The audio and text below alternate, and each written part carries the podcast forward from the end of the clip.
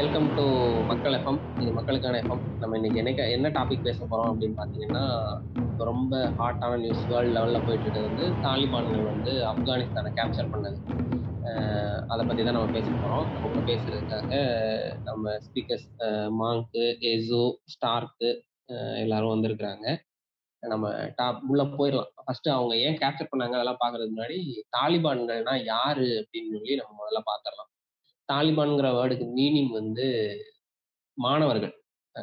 தாலிபான்கள் எப்படி ஃபார்ம் ஆகிறாங்க அப்படிங்கிறதுக்கு முன்னாடி அஹ் ஆப்கானிஸ்தான்ல முன்னாடி வந்து அமெரிக்காவுக்கும் சோவியத் யூனியனுக்கும் கோல்டு வார் நடந்துட்டு இருக்குது ஸோ கோல்டு வார் நடக்கிற சமயத்துல சோவியத் யூனியன் வந்து ஆப்கானுக்கு சப்போர்ட் பண்ணி ஆப்கான்ல வந்து கம்யூனிஸ்ட் ரூலிங்கை கொண்டு வராங்க. அங்க வந்து ஆனா அந்த ரூலிங் வந்து இவங்களுக்கு பிடிக்கல. அந்த ஒரு வருஷம் கூட நிலைக்கல. ஆட்சியை கலைச்சிட்டு சோவியத் வந்து ஆப்கானை வந்து கண்ட்ரோல்ல எடுத்துக்கிறாங்க. ஸோ ஆப்கானை கண்ட்ரோல்ல எடுத்ததுக்கு அப்புறம் அவங்க வந்து இங்க ரூல் பண்ணிட்டு இருக்காங்க. அது ஆப்கான்ல இருக்கிற எக்ஸ்ட்ரீமிஸ்ட் வந்து பிடிக்கல. அப்போ அது அமெரிக்கா அவங்களுக்கு சாதகமா அதை யூஸ் பண்ணிக்கிட்டு இங்க வந்து முஜாஹிதீன்ஸ் அப்படின்னு சொல்லிட்டு ஒரு குரூப் ஆஃப் குரூப்பா ஃபார்ம் ஆறாங்க முஸ்லிம்ஸ் வந்து எக்ஸ்ட்ரீமிஸ்ட் முஸ்லிம்ஸ் வந்து குரூப்பா ஃபார்ம் ஆறாங்க அவங்க ஃபார்ம் ஆகிறதுக்கு வந்து அமெரிக்கா வந்து ஃபண்டு பண்ணுது. அவங்களுக்கு வெப்பன்ஸ் எல்லாம் கொடுக்குது. ட்ரெயின் பண்ணி இவங்கள சோவியத் ரஷ்யாவுக்கு எதிராக திருப்புது. இவங்க வந்து சோவியத் ரஷ்யாவை எதிர்த்து போரா போர் பண்றாங்க. எங்க நாட்டுக்குள்ள நீ இப்படி வந்து உன்னோட இதெல்லாம் நீங்க இது பண்ணலாம் அப்படிங்கிற மாதிரி சொல்லி ஒரு பத்து வருஷம் நைன்டீன் செவன்டி எயிட்ல இருந்து நைன்டீன் எயிட்டி எயிட் வரைக்கும் இந்த போர் வந்து நடந்துட்டு இருக்குது. நைன்டீன் எயிட்டி எயிட் அந்த லாஸ்ட் டைம்லலாம் வந்து இவங்க கொரில்லா அட்டாக்னு சொல்லிட்டு பண்றாங்க. இவங்க அந்த அளவுக்கு அட்டாக்லாம் பண்ணும்போது சோவியத்துக்கு வந்து வெளியில அவுட் சைட் ஆஃப் இதுல வந்து அங்க ரஷ்யால நிறைய அவங்களுக்கு அங்க வார அந்த ப்ரெஷர்லாம் வருது. ஒவ்வொரு நாடும் அவங்ககிட்ட இருந்து பிரிஞ்சு போகணுங்கிறாங்க அந்த மாதிரி இதெல்லாம் வரும்போது நீ ஏன் வச்சுக்கூடா சாமி அப்படின்னு சொல்லிட்டு இவன் வந்து இங்க விட்டுட்டு போயிடுறாங்க வெளியில. ஸோ இவங்க விட்டுட்டு போனதுக்கு அப்புறம் அமெரிக்கா வந்து இங்க வந்து ரூலிங்க்கு வரான். அவன் வந்து இங்க இருக்கிற ரப்பானி அப்படிங்கிறவரை வந்து ரூலிங்ல கொண்டு வந்து வைக்கிறான். அவர் யாருன்னா அந்த முஜாஹிதீனோட தலைவர். அவரை வந்து இவ இங்க பிரசிடென்ட் ஆக்கி வச்சுட்டு அவரோட அவனோட ஒரு கை பின்னாடி இருந்து இவர் ஆட்டி வைக்கிற மாதிரி பண்ணி வச்சுக்கிறான். இவர். வந்ததுக்கு அப்புறமே என்ன ஆகுது அப்படின்னு பாத்தீங்கன்னா முஜாஹிதீன்ஸ்குள்ளேயே வந்து முஜாஹிதீன்ஸுங்கிறவங்களுக்குள்ளேயே வந்து சண்டை வருது. நான் பெருசா நீ பெருசான்னு குரூப் குரூப்பா பிரிஞ்சிடுறானுங்க. அப்படி பிரிஞ்சு சண்டை நடந்துட்டு இருக்கும்போது என்ன ஆகுது அதுல ஒரு குரூப் தான் தாலிபான் அப்படின்னு சொல்லிட்டு பிரிகிறாங்க அவங்கள இது பண்ணவர் தான் முல்லா முகமது ஓமர் அப்படிங்கிறவர் தான் அவங்களோட ஹெட் அவங்கள லீட் பண்ணி போறவர் வந்து அவர் தான் முல்லா முகமது ஓமர். அவரும் அவரோட ஸ்டூடெண்ட்ஸும் சேர்ந்து இதை ஃபார்ம் பண்றாங்க இப்ப அவங்களுக்கு வந்து பாகிஸ்தான் சப்போர்ட் பண்றாங்க. பாகிஸ்தான் சப்போர்ட் பண்ணி ஃபண்டு பண்றதுல இருந்து வெப்பன் சப்ளை பண்றதுல இருந்து எல்லாம் பண்றாங்க. அது மட்டும் இல்லாம பாகிஸ்தானோட அந்த மதராசா இருக்கும் இல்லைங்களா. அதுல படிச்சுக்கிட்டு இருக்கிற ஸ்டூடெண்ட்ஸ் எல்லாத்தையும் இவங்களுக்கு இது பண்றாங்க. அப்படி சப்ளை பண்ணி இந்த தாலிபான்ஸ் வந்து வளர்த்து விடுறாங்க. என்னன்னா தாலிபான்ஸ்க்கு என்னன்னா அமெரிக்கா வந்து ஆப்கானிஸ்தானுக்குள்ள ஆட்சி அதிகாரத்தை இது பண்ணி வச்சுட்டு இருக்கிறது வந்து பிடிக்கல. சோ அமெரிக்காக்கு எதிராக இவங்க இது பண்ண ஆரம்பிக்கிறாங்க. எக்ஸ்ட்ரீமிசத்தை வந்து இவங்க இன்னும் கொஞ்சம் எடுத்து அதிகமான லெவலுக்கு எடுத்துட்டு போறாங்க. ஸோ நைன்டி ஃபோர்ல இவங்க வந்து தாலிபான்ங்கிற குரூப்பை ஃபார்ம் பண்ற ஓ- முல்லா முகமது ஓமர் நைன்டி சிக்ஸ்ல வந்து கொஞ்சம் கொஞ்சமா காபூல் அந்த ஆப்கானோட தலைநகரை கண்ட்ரோலுக்கு எடுத்து ரூலிங்க்கு வந்துடுறாங்க இவங்க. அந்த ரப்பானியை தூக்கிட்டு இந்த முல்லா முகமது ஓமர் வந்து ரூலிங்க்கு வந்துடுறாரு. இவன் வந்துட்டு ஒரு அந்த ஒரு அஞ்சு வருஷம் அஞ்சு வருஷம் வந்து ரொம்ப அதிகமான எக்ஸ்ட்ரீமிசம் கோட்பாடுகள் எல்லாத்தையும் வச்சு ரூல் பண்ணிக்கிட்டு இருக்கானுங்க அவனுங்க கண்ட்ரிய அது இது வந்து பாகிஸ்தான் இங்க இருந்து இது சப்ளை பண்ணிக்கிறதுனா இதுக்கப்புறம் இங்க இருந்து என்ன ஆகுதுன்னா உலக நாடுகளுக்கே வந்து ஒரு அச்சுறுத்தலா வந்து இவங்க மாறுறானுங்க. சில பல தீவிரவாத இயக்கங்களுக்கெல்லாம் டைரக்டா இவங்க சப்போர்ட் பண்றாங்க. அல் கொய்தா மாதிரியான ஆட்களை வளர்த்து விடுறாங்க. ஒசாமா பின் லேடன் மாதிரியான ஆட்களை வளர்த்து விடுறாங்க. அந்த மாதிரி வேலையெல்லாம் பண்ணிட்டு இருக்காங்க. இது எக்ஸ்ட்ரீமா போய் என்ன ஆகுதுன்னா டூ தௌசண்ட் ஒன் செப்டம்பர் லெவன்ல வந்து ட்வின் டவர் அட்டாக் நடக்குது. ஸோ அந்த. ட்வின் டவர் அட்டாக் நடந்ததுக்கு அப்புறம் தான் பாகிஸ்தான் என்னையவே அடிச்சிட்டியா? கரெக்டா இருந்துக்கு அப்படின்னு சொல்லிட்டு உள்ள வரான். உள்ள வந்து அடிக்க ஆரம்பிக்கிறான். ரெண்டு பேருக்கும் சண்டை நடக்குது. பாகிஸ்தான் வந்து ஆப்கானிஸ்தான்ல வந்து தாலிபான்களை ரிமூவ் பண்ணிட்டு வெளியில தூக்கி போட்டுட்டு ஆட்சியில இருந்து தூக்கிட்டு இவன். வந்து அமெரிக்கா உள்ள வந்துடுறான் ஓகே. அமெரிக்கா உள்ள வந்ததுக்கப்புறம், திருப்பி அதே மாரி அமெரிக்காவோட ஃபுல் ஆர்மி வந்து இங்க இருக்கும். சப்போர்ட்டுக்கு இருக்கும் உங்களுக்கு அப்படின்னு சொல்லிட்டு, அகைன் அதே மாரி தான். அவனோட கை இருக்கிற மாதிரியான ஒரு ஆள வந்து ஆட்சி அதிகாரத்துல உட்கார வச்சுட்டு, பிரசிடென்ட்டா உட்கார வச்சுட்டு, அவன் ஃபுல் டைம் இது பண்ணிட்டே இருக்கான். இந்த 20 வருஷமா வந்து கொஞ்சம் கொஞ்சமா அவங்க கண்ட்ரி டெவலப் ஆகி வந்துட்டு இருந்தது. அந்த அமெரிக்காவோட ஃபண்டும் சரி, மத்த கண்ட்ரிஸோட ஃபண்ட் எல்லாம் வச்சு, இவங்களும் வந்து தாலிபன்ஸும் சும்மா இல்ல. அவங்க வந்து உள்நாட்டு போர்லாம் சிலதெல்லாம் பண்ணி, அதர் இவங்களுக்கு சப்போர்ட் பண்ற கண்ட்ரிஸ் கிட்ட இருந்தெல்லாம் ஃபண்டு கலெக்ட் பண்ணி, அது மூலமா அவங்க வந்து சின்ன சின்ன போர்லாம் பண்ணி பண்ணிட்டே தான் இருந்தாங்க. இப்ப திருப்பி வந்து இவங்க அமெரிக்கா வந்து சப்போர்ட் நாங்க எடுத்துக்கிறோம்னு சொல்லிட்டு வெளியில போனதுக்கப்புறம், இப்ப இவங்க வந்து ரூல்க்கு வந்து உட்காந்துட்டாங்க நாங்க வந்து கத்தியின்றி, ரத்தமின்றி அ ஆப்கான ரூல் பண்ண போறோம். ஆப்கான கத்தியின்றி, ரத்தமின்றி நாங்க வந்து எடுத்துட்டோம் அப்படின்னு சொல்லிட்டு உள்ள வந்து உட்காந்துட்டாங்க இப்போ இதுதான் வந்து இப்போதைக்கு நடந்துட்டு இருக்குது. இப்படி மாறி மாறி சோவியத் ரஷ்யா வந்து எடுக்கிறான் அமெரிக்கா வந்து எடுக்கிறான் தாலிபான் அவங்களுக்குள்ளேயே பிடிச்சுக்கிட்டு, அடிச்சுட்டு, சண்டை போட்டு திருப்பி ஒரு அவங்க முஜாஹிதீன்னு அதுல இருந்து தாலிபான் வரான். தாலிபான்ல இருந்து பிரிஞ்சு போறாங்க தனியா. இப்படி பண்ணிக்கிட்டே இருக்காங்க. இவங்க எதுக்காக இந்த அந்த ஆப்கான் லேண்ட் மேல அவங்களுக்கு என்ன அப்படி ஒரு இது? அவங்க ஏன் அதை வந்து அப்படி கைப்பற்றணும் அப்படின்னு சொல்லிட்டு, இவ்வளோ ஒரு இதுல இருக்காங்க. சொல்லுங்கம்மா. ம். ஓகே. ஸோ ஆப்கான் லேண்டு ஒரு நிலப்பரப்ப நீங்க ஆப்கானை பார்த்தீங்கன்னா, அங்க என்ன இருக்கு? ந நம்ம வந்துட்டு இப்போ யூஎஸ் போகிற இடத்துக்கு போகுதுனாலே ஒரு ரன்னிங் ஜோக் ஒன்று இருக்கு. அங்கே அங்க வந்துட்டு ஆயில் இருக்கும். ஆயில் இருந்தா யூஎஸ் உடனே போயிடும் அப்படின்லாம் சொல்லுவாங்க. பட் நீங்க ஒரு ஆப்கானிஸ்தான் எடுத்து எடுத்துக்கும்போது, அ ஒரு மிடில் ஈஸ்ட்ல கம்பேர் மிடில் ஈஸ்ட்ல கம்பேர் பண்ணீங்கன்னா, ஆப்கானிஸ்தான்ல இருக்க ஆயிலோ, மினரல்ஸோ வந்துட்டு ஒரு ஃபிராக்ஷன் ஆஃப் ஃப்ராக்ஷன் தான். அப்புறம் ஏன் அங்க ம். போறான்? ஏன் ப யுஎஸ் அங்க போறான் தேவையில்லாம அப்படின்னு கேட்டா, அ ம ஃபர்ஸ்ட் நீங்க சொன்னீங்க சொன்னீங்கல்ல கோல்டு வார் பத்தி சொன்னீங்க. கோல்டு வாரோட நோக்கம் என்ன அப்படின்னு பார்த்தீங்கன்னா, ஒரு அமெரிக்காவுக்கும், ஒரு ரஷ்யா அவ சோவியத் யூனியன் அப்படின்ற ஒரு 2 மிகப்பெரிய பவர்களுக்குமான இடையில ஒரு சண்டை. அ யாரு வந்து அதிக டெரிட்டரி வச்சிருக்கா? யாரு அதிக பேரோட நாடுகள கண்ட்ரோல் பண்றா? இப்படின்றது தான் ப அதோட பாயிண்ட்டா இருந்துச்சு. இப்போ அது அந்த பேசிஸ்ல தான் வந்து சோவியத் ரஷ்யாவோட இன்ஃப்ளூயன்ஸு ஆப்கானிஸ்தான்ல வருது. அந்த கவர்மெண்ட் இருந்துச்சு இல்லையா? கம்யூனிஸ்ட் கவர்மெண்ட் இருந்துச்சு இல்லையா? அது வந்துட்டு இந்த பேசிஸ்லாம் வருது. ஆப்கானிஸ்தான் அது ஒரு நீங்க மேப்ல பார்த்தீங்கன்னா, அதை வந்துட்டு பஃபர் ஜோன் அப்படின்னு சொல்லுவோம். அது யூரோப்லயும் யூரோப்லயும் சேர்த்துக்கிற மாதிரி இருக்காது. அதே நேரத்துல ஏசியாலையும் பெருசா இருக்காது. ஒரு ரஷ்யாக்கும், ஏசியா, யூரோப்புக்கும் இடையில இருக்க ஒரு ஒரு என்ன சொல்றது? ஒரு மிடில் கிரவுண்ட் அப்படின்னு வச்சுக்கலாமா? அந்த மாரி ஒரு. இடம். ஆமா. அ ஜியோகிராபிக்கலா. ஸோ அந்த இடத்துல நீங்க ஒரு கொள்கைய கொண்டு வந்துட்டீங்கன்னா, உங்களுக்கு இட் எனேபிள்ஸ் யூ டூ அந்த கொள்கைய நீங்க ஏசியாக்குள்ளயும், அடுத்து மே மேல யூரோப்புக்குள்ளயும் கொண்டு வர்றதுக்கான சாத்தியக்கூறுகள் அதிகமாயிடும் ஆட்டோமேட்டிக்கா.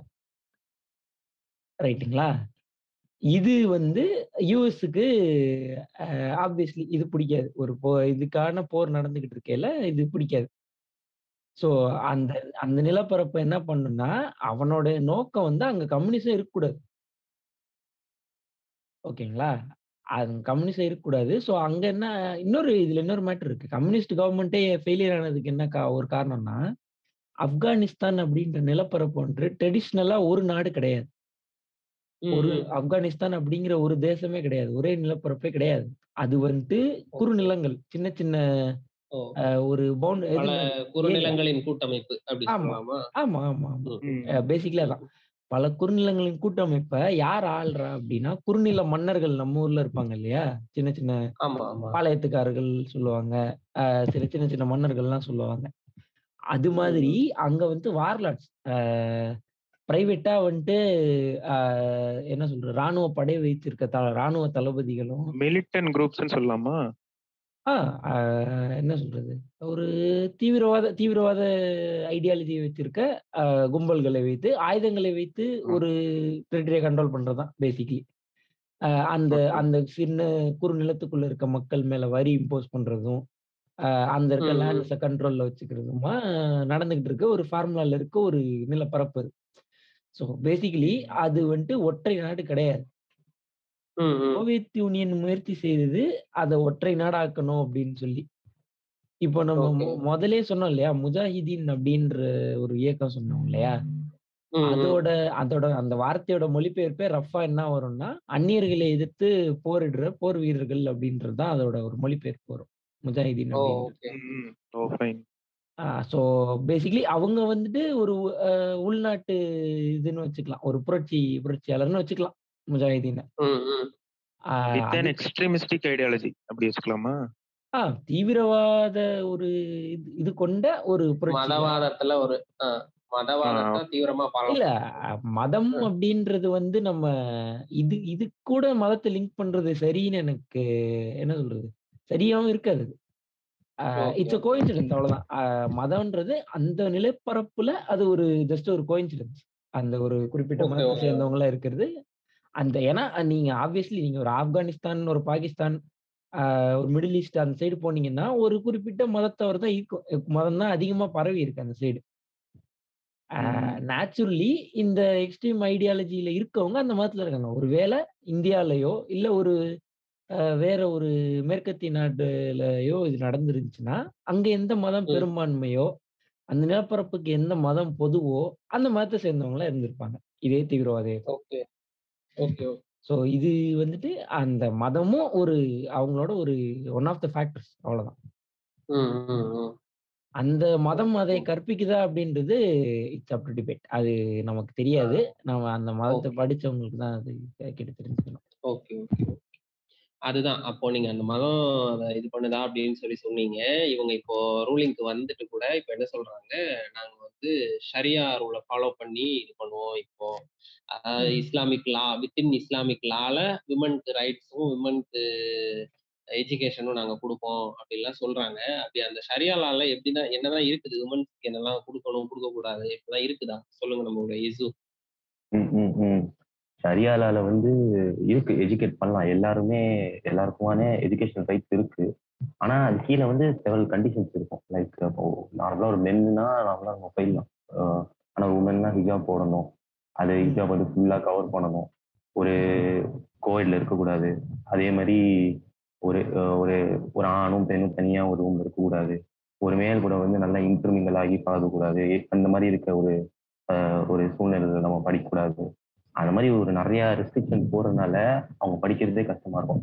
அண்ட் ஆல்சோ அந்த இடத்துல வந்து பார்த்தீங்கன்னா அண்டர் ஏஜ் கல்யாணம் வந்து தடை கிடையாது.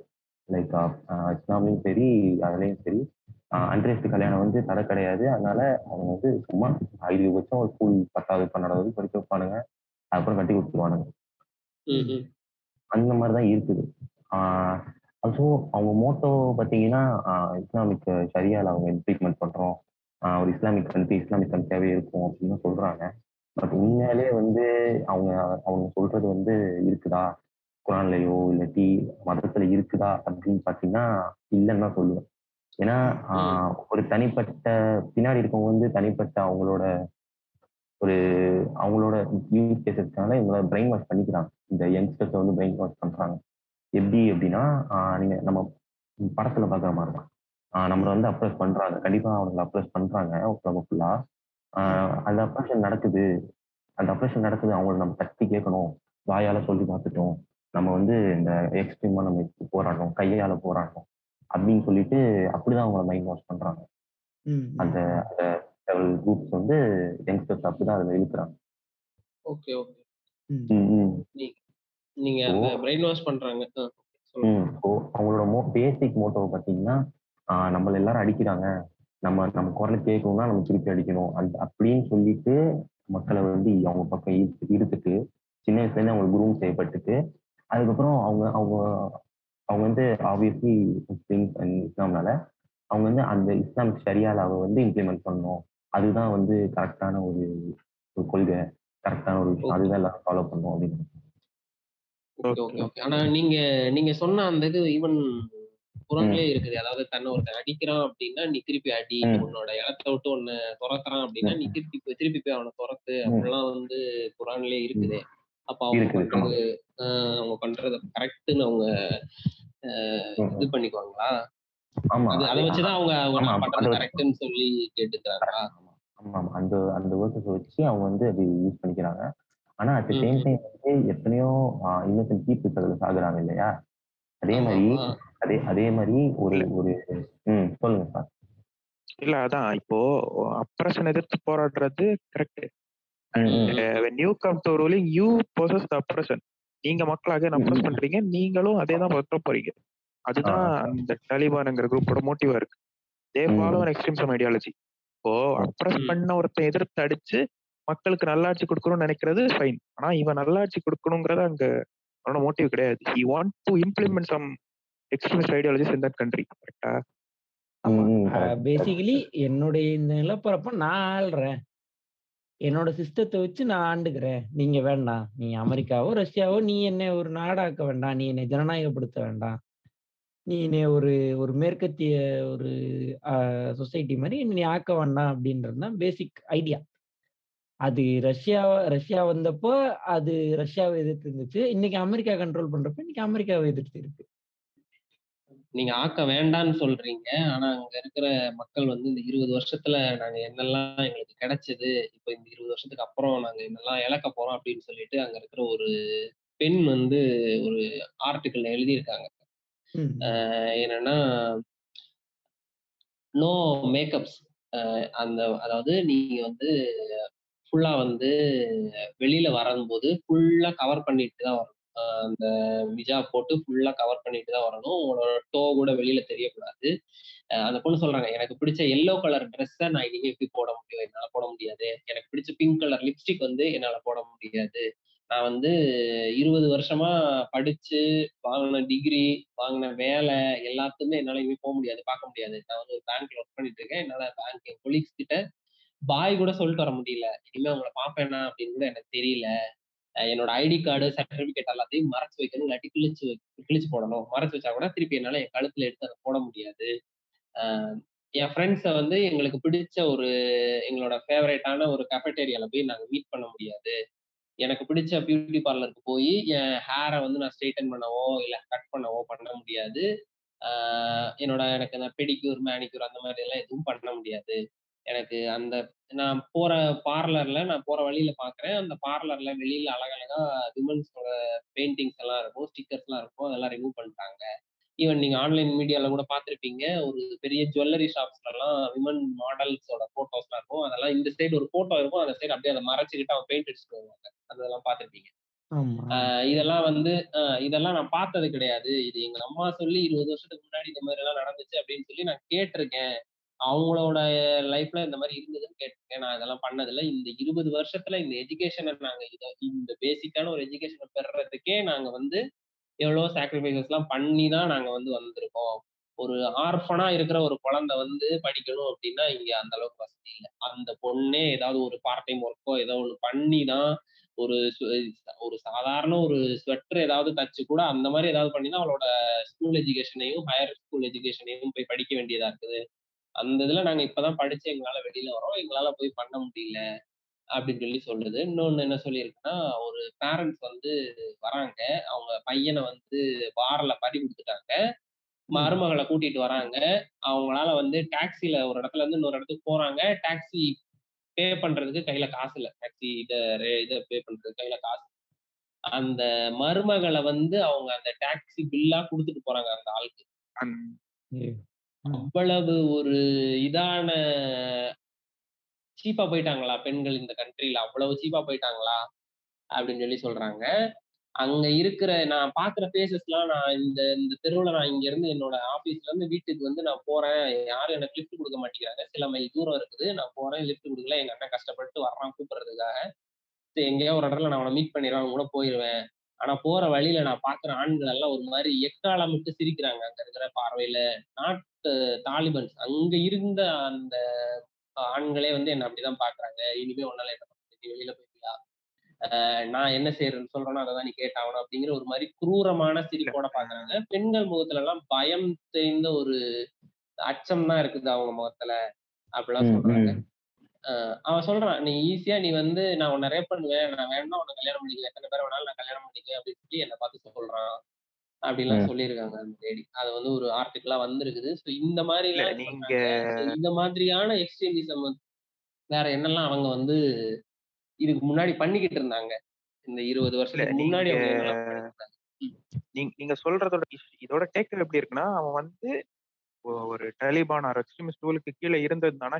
டசன் நோ நம்ம வந்து இந்த அளவு கொடுமைப்படுத்தப்படுறவங்க தெரில நம்ம இருபது வருஷத்துல we have been enjoying some liberty ஏதோ கொஞ்சம் ஒரு ஃப்ரீடம் வந்து அங்க இருக்க. உமன் வந்து என்ஜாய் பண்ணியிருக்காங்க. அண்ட் இப்போ. அவங்களுக்கு தெரிய வருது இனிமே அந்த இது நமக்கு கிடைக்க போறது இல்ல. அந்த விஷயம் தான் அவங்கள வந்து என்ன சொல்ல திஸ் இஸ் நாட் குட்னு அவங்களுக்கு தோண வைக்குதுன்னு என்னோட. அது மட்டும் இல்ல அவங்க படிக்கிறத பத்தி சொல்லியிருக்கோம் இல்லையா? அப்போ வந்து அவங்க வந்து ஹெல்த் கேர் ப்ரொஃபஷனுக்கு மட்டும் போய்க்கலாம் அதாவது அதுவும் எதுக்காகன்னா ஒரு விமனை வந்து மேல் டாக்டர் பார்க்க கூடாது அப்படிங்கிற ஒரே காரணத்துக்காக விமன் வந்து ஃபீமேல் டாக்டர் பார்க்கணுங்கிறதுக்காக நீங்க டாக்டரா மட்டும் ஆயிக்கலாம் நர்ஸா மட்டும் ஆயிக்கலாம் அப்படின்னு சொல்லி அந்த ஒரே ஒரு இது மட்டும் தான் கொடுத்துருக்காங்க ஸ்கூல் எஜுகேஷனுக்கு போறது கூட அவ்வளோ ஒரு கஷ்டமான இதுதான் வச்சிருந்தாங்க. இப்போ இவங்க வந்து என்னெல்லாம் இது பண்ண போறாங்கன்னு தெரியல. நம்ம பார்ப்போம். அண்ட் ஏர்லியர் இருந்த ரூலும் இப்போ இருக்க ரூலும் ஒன்று சொல்லுவாங்க. பட் அந்த டிஃபரன்ஸ் எப்படி இருக்கும்னா ஆக்சுவலாக ஏர்லியர் இருந்த ரூல்ல வந்து ஒரு உமன் வந்து ஹிஜாப் போட்டுட்டும் வெளியே போகலாம் போடாமலும் வெளியே போகலாம். போட்டவங்களுக்கும் வெளியே போக பெர்மிஷன் இருக்கு. அவங்கள ஒன்றும் அவங்க வந்து போட்டுட்டு போக கூடாதுன்னு சொல்லல. ஆனா இன்னைக்கு வந்து அது ஆப்போசிட் போடாம தே காண்ட் கோ ம், ம், they. Can't go and boat போடாம போகவே கூடாது. ஸோ அந்த ஒரு சின்ன டிஃபரன்ஸ் இருக்கு. முன்னாடி இருந்த மாதிரி தானே இப்பவும் இருக்குங்களா? அது டசன்ட் ஒர்க் ம், ம், ம். அதே மாதிரி நியூஸ் பார்த்தேன். அங்க இருக்க ஸ்கூல்ஸ்லாம் வந்து வெளியில அந்த தாலிபான்ஸ்னு எல்லாத்துக்கும் ஹிஜாப் போட்டுட்டு ஹிஜாப் போட்டு தான் உள்ள போகணும் அப்படின்னு சொல்லிட்டு பண்ணிருந்தானுங்க. நானும் பார்த்தேன் ஸ்கூல் ஸ்கூல்ஸ்லாம் ஓப்பன் பண்ணிட்டாங்க போயிட்டு இருக்காங்க நாங்க வந்து. கேர்ள் எஜுகேஷன் வந்து ரைட்ஸ் கொடுப்போம். ஆனா ம். இஸ்லாமிக் லா கீழே வரணும் அப்படின்னு இருக்காங்க ம். நீங்க ஒர்க்குக்கும். போகலாம். ஆனா என்னென்ன ஒர்க்ஸ்லாம் அலோவ் பண்ணிருக்காங்களோ அந்த ஒர்க்ஸ்லாம் போகலாம் அப்படின்னு இருக்காங்க அது இக்கு மட்டும் வச்சுக்கிறாங்க. என்ன சொன்னாலும் ஆமா. கடைசியில ஒரு வச்சுக்கிறாங்க. கொடுக்குற லிபர்ட்டி எல்லாமே வந்து ஒரு மாயை தான் கேட்டா. ஒரு கண் துடைப்பு தான். அது சும்மா வேர்ல்டோட பார்வையில நாங்க நல்லவங்க ப்ராஜெக்ட் பட் அது அப்படி இருக்க. போறது கிடையாது ஆஸ் டோட்டல் ஆஃப் டைம் சரி ஓகே நான் அந்த ஒரு டேட்டா மட்டும் சொல்லிடுறேன். இப்போ ஸ்கூல்ல எவ்வளோ பேர் உமன் ஸ்கூலுக்கு போறாங்க அப்படின்ற பத்தி கே- பேசினோம் அது வந்துட்டு இப்போ லாஸ்டா பார்த்த டேட்டா வர வரைக்கும் ஹிராத் அப்படின்ற ஒரு சிட்டி இருக்கு. ஆஹ் ஆப்கானிஸ்தான்ல. அங்க மட்டும் கிட்டத்தட்ட ம். முப்பத்தேழு லட்சம் ஆஹ் பெண்கள் வந்து ஸ்கூல் போயிட்டு இருந்திருக்காங்க. ம். ஆப்கான் கவர்மெண்ட் பவர்ல இருந்த வரைக்கும். ஆனா இப்போ என்ன சொல்றாங்க அப்படின்னா அங்க களத்துல இருக்கவங்க என்ன சொல்றாங்கன்னா இப்பயே இப்ப சில லட்சம் பேரோட அட்மிஷன்ஸ் டெர்மினேட் பண்ணிட்டாங்க. அது மட்டும் ம். இல்லாம ஸ்கூல்ஸ் வேற பாம் பண்ணி இடிச்சிட்டாங்கன்னு வேற சொல்லியிருந்தாங்க. ரொம்ப உண்மையா. இருக்கு- இருக்கும் பட்சத்துல ரொம்ப வருந்தத்தக்க விஷயம் அது. ம். இது இது வந்து வெளியே அனுப்பவே பயப்படுறாங்க. பயப்படுவாங்கல்ல. லைக் ஒரு ஒரு பெண் பிள்ளைய வந்து அந்த ஊர்ல எல்லாம் ஸ்கூலுக்கு அனுப்புறதே பெருசு. அண்ட் அது இதை சுத்தி இவ்வளோ ஒரு பிரச்சனை நடக்கும் போது அவங்க எப்படி அவங்க தைரியமா அனுப்புறாங்க? ஆமா. ம். இவன் இவன் பட்டன் பிடிச்சி போய் கல்யாணம் பண்ணிடுவான் கல்யாணம் பண்ணி கூட்டிட்டு போயிடுவான் இவ- அவனே வந்து இந்த பொண்ணுகிட்ட வரம்பு மீறினாலும் இந்த பொண்ணை தான் பிடிச்சி ஏறுவான். ஆமா. ஆ. பொது வெளியில வச்சு எக்ஸிக்யூட் பண்ணுவானுங்க அது. இவ்வளவு பண்றாங்க. இவனுங்க வந்து இதெல்லாம் பண்ணிட்டு அஹ் நீங்க பாத்திருப்பீங்கன்னு நினைக்கிறேன். சோசியல் மீடியாலாம் ரொம்ப வைரல் ஆச்சு. பார்லிமெண்ட்ல உட்காந்து கன்னை வச்சுக்கிட்டு அங்கிட்டு இங்கிட்டு நடந்துட்டு இருந்தானுங்க. பிளே ஸ்டேஷன்ல போய் விளையாண்டுட்டு இருந்தானுங்க. பொம்மை காரெல்லாம் ஓட்டி விளையாண்டுட்டு இருந்தானுங்க. அப்புறம் வந்து ஜிம்ல போய் ஒர்க் அவுட் அந்த இதெல்லாம் யூஸ் பண்ண தெரியாம விளையாண்டுட்டு இருந்தாங்க. அதெல்லாம் பார்த்துட்டு என்ன நினைக்கிறீங்க? அதை பார்த்து நீங்க. குரங்கு கையில கிடைச்ச பூமாத மாதிரி தான் வாழ்க்கையில அதெல்லாம் முன்னாடியே பார்த்துருக்க மாட்டாங்க. பார்த்தோன்னே. தான் பேட்டப்பா இரு நேரம் அப்படின்னு சொல்லிட்டு எல்லாத்தையும் நம்மளே இப்போ ஒரு மாசம் பிரியாணியே சாப்பிடலன்னா டக்குன்னு பிரியாணி கொடுத்தாங்கன்னா எப்படி? அது அமிர்தமா தெரியும். அந்த மாதிரி. பார்த்தோன்னா அவங்க வந்து எல்லாத்தையும் அனுபவிக்கணும். டக்குன்னு அவங்க ஏதோ புதுசா பாக்குற மாதிரி ஒரு ஃபீலிங் ம், ம், ம். அத அத அதையும் அனுபவிக்கிறது இல்ல. நேத்துக்கு விளையாடிட்டு இருந்தானுங்க இன்னைக்கு அந்த பார்க்க கொளுத்திட்டானுங்கன்னு சொல்றாங்க. கொளுத்தி சொல்லி முடிச்சிட்டானுங்க. மாங்க் நீங்க சொல்லுங்க. அதான் இது இது நான் எப்படி பார்க்கறேன்னா இது ஒரு நீண்ட கால போரோட ஒரு சைடு எஃபெக்ட்னு நான் நினைக்கிறேன். அது நம்ம எம்ஏஎம் அப்படின்னு சொல்லுவோம் டெஃபினேஷன்ல மிலிட்ரி ஏஜ்டு மேல் அப்படின்னு சொல்லுவோம். அந்த இதுக்கு அர்த்தம் என்னன்னா ஒரு மிலிட்ரியில சர்வ் பண்றதுக்கான வயது இருக்கிற ஒரு ஆண் அப்படின்றதான் ஒரு டெஃபினேஷன் ஸோ இப்போ. இப்போ நமக்கு ஆப்கானிஸ்தான்ல இருக்க எம்ஏ மிலிட்ரி ஏஜ்டு மேல்ஸ்ல அ பல பே ப ஒரு கணிசமான சதவீத பேரு வந்துட்டு தாலிபானோட இருக்கவங்க. ம், ம். பயிற்சி அ ம்ஹ்ம். போர் பயிற்சியோட. அதுல நெறைய பேரு அ கிட்டத்தட்ட தங்களோட 20 வயசு, 18 வயசு, 20 வயசு பருவத்திலிருந்து இன்னைக்கு ஒரு ம். 30, 35, 40, 45 வயது வரைக்கும் 20 வருடமா போர்லயே இருக்கவங்க. அ ம். அ. ஆப்கானிஸ்தான்ன்றது ஒரு மல ரொம்ப மலைப்பிரதேசம் அதிகம் அங்க. குகை அ ம். குகைகள் அதிகம். அதாவது மலைனா நம்ம ஊட்டி, கொடைக்கானல் மாரி குளிர்ற மலை கிடையாது. பாறை இருக்கிற கிரானைட் மாரி மலை. குகைகள் இருக்கக்கூடிய மலை. அப்ப அவங்க என்னன்னா, இந்த. கொரில்லா போர் முறைக்காக அந்த குகைகள்ல தங்கி, தங்கி மனித இந்த சிவில சிவிலைசேஷன்லேருந்து எவ்வளோக்கு எவ்வளோ தள்ளி இருக்க முடியுமோ, அவ்வளோக்கு அவ்வளோ தள்ளி இருந்து வாழ்ந்து வந்த ஒரு ஆட்கள் இவங்கலாம் 20 வருஷமா. ம், ம், ம். பல குழந்தைகள் வந்துட்டு அந்த என்விரான்மென்ட்லயே பிறந்து, வளர்ந்து அங்கேயே மிலிட்டரிக்கு சர்வ் பண்ற அந்த தாலிபானுக்கு சர்வ் பண்ற பல ம். குழந்தைகளும் இருக் இருந்திருக்காங்க. ம், ஸோ ம், இது. ஒரு கரெக்ட்டா சொல்றீங்க. ஆமா. இது ஒரு போர் அந்த நீண்ட காலமா நடக்கிற இன்டர்னல் கான்ஃப்ளிக்ட்டோட ஒரு பின் விளைவுன்னு தான் சொல்லுவேன். அ ஒரு சமூ பொது சமூகம் எப்படி செயல்படும்ன்ற ஒரு அறியாமை. அ மாதிரியான பல விஷயங்கள் அதாவது இது எந்த தப்பு தப்பான்னு கேட்டா தப்பு தான். ம். ம், ஆனா ம், ம். நான் வந்துட்டு அதுக்காக அவங்கலாம் பாவம், வாயில விரல வச்சா கடிக்க தெரியாது அப்படிலாம் சொல்ல மாட்டேன். அ இல்ல, இல்ல. அவ்வளோதான் இல்ல தான் அவங்க. நீங்க வந்து விஸ்வரூபம் படத்துல பார்த்தீங்கன்னா கூட ஒரு சீன் வரும். ஆமா. ஆ. அந்த சின்ன பையன வந்து கூப்ட்டு, "நீ வா ஊஞ்சல் ஆட்டுறேன். உனக்கு சொல்லி தரேன்" அப்படிம்பான். அவன் வந்து எனக்கு ஊஞ்சல்லாம் ஆட வேண்டாம். வந்து படிச்சு ம். டாக்டர் ஆவணும் அப்படின்னு சொல்லிட்டு போயிருவான். அதே இது. ஒரு 18 வயசு பையன் வந்துட்டு, "என்ன ஊஞ்சல் வச்சு ஆட்டி விடேன்" அப்படின்னு சொல்லி கேட்டுட்டு இருப்பான். அவன் ரொம்ப ஜாலியா அத என்ஜாய் பண்ணிக்கிட்டு இருப்பான். அடுத்த ஒரு 2 ம்ஹ்ம். சீன் கழிச்சு பார்த்தீங்கன்னா, அவனே ஒரு ஹியூமன் பாமா மாரி வெடிச்சு இதாயிருவான். ம். அது இது இவிங்களே எப்படி பண்றாங்க அப்படின்னா, இவனுங்களோட சைல்ட்ஹுட்ட வந்து இவனுங்க சிதைச்சுட்டு, அப்பவே நீங்க சொல்ற மாதிரி நீங்க அந்த ஒரு ரிக்ரெசிவான ஒரு மைண்ட் செட்ட வந்து இவனுக்குள்ள திணிக்கிறாங்க. "நீ இது பண்ணா தான் வந்து உன் நாட்டுக்கு நல்லது, உன் கடவுளுக்கு நல்லது. அ ம். இத தான் நீ பண்ணணும்." அப்படிங்கிற மாதிரி எல்லாம் அவனுக்குள்ள திணிச்சு, அவனோட சைல்ட்ஹுட்ட அவன்கிட்ட இருந்து பறிச்சுட்டு, இந்த இத. வந்து அவன்கிட்ட திணிக்கிறானுங்க. இத வந்து இவன மேனிபுலேட் பண்ணி யூஸ் பண்ணிக்கிறானுங்க. இவன் வந்து அங்கருந்து உள்ள இருந்து வெளியில வரான். நீங்க மாரி ம மலையிலயும், காடுகள்லயும் வாழ்ந்துட்டு, நாட்டுக்குள்ள வந்துட்டு, பார்க்காதத அவன் பார்க்கிற உடனே அத வந்து அவனுக்கு யூஸ் பண்ணணும். அது என்னன்னே தெரியல அப்படிங்கிற மாதிரி அத விளையாண்டு பார்க்குறான். அதெல்லாம் யூஸ் பண்ணி பார்க்குறான். அதெல்லாம் அவனுக்கு அந்த ஏஜ்ல அதெல்லாம் கிடைச்சிருந்தது அப்படின்னா, இப்ப வந்து அவன் அந்த மாதிரி எல்லாம் இது பண்ணியிருக்க மாட்டான். இவ்ளோ அவன் வந்து ஒரு தீவிரவாதமாவும் மாறியிருக்க மாட்டான்னு எனக்கு தோணுது. அந்த சின்ன அந்தந்த வயசுல என்னெல்லாம் நடக்கணுமோ, அந்தந்த குரோத் எல்லாம் ஒவ்வொருத்தனுக்கும் நடந்திருந்தா, இந்த அளவுக்கு இதெல்லாம் மாறியிருக்க மாட்டாய்ங்க அப்படின்னு எனக்கு தோணுது. இப்போ விஷயம் இல்ல. அவன் இப்போ விஷயம் ம், இவ்வளோதான். ம். அவனுடைய அவன எப்படி மேனிபுலேட் பண்ண பிகாஸ் நீங்க ஒரு வாய்ப்புகளற்ற ஒரு ஒரு குரூரமான. உலகத்துல வாழ்ந்துட்டு இருக்கீங்க. அ ம், ம். அவங்க அவன எக்ஸ்ப்ளோர் பண்ணவே விட மாட்றானுங்க. ம், எக்ஸ் ம், ம். பண்றதுக்கே ஒண்ணும் இல்லையே! அதுதானே பிரச்சனையே அங்க. ம். காட்டுக்குள்ள நீங்க போய் உங்களுக்கு கிரானைட்கள மட்டும் எடுத்து பார்த்துக்க வேண்டியதுதான். 2 2டே வாய்ப்பு தான். ஒண்ணு குகைக்குள்ள இங்க வாழணும். இல்ல ம். சம் பொது சமூகத்துல போயி என்னைக்கு இவன் இவன் பவருக்கு வருவான், எப்ப தீவிரவாத தாக்குதல் நடக்கும்ன்ற பயத்துல வாழணும். ம். ம். 2டே ம், ம். ஆப்ஷன் தான்.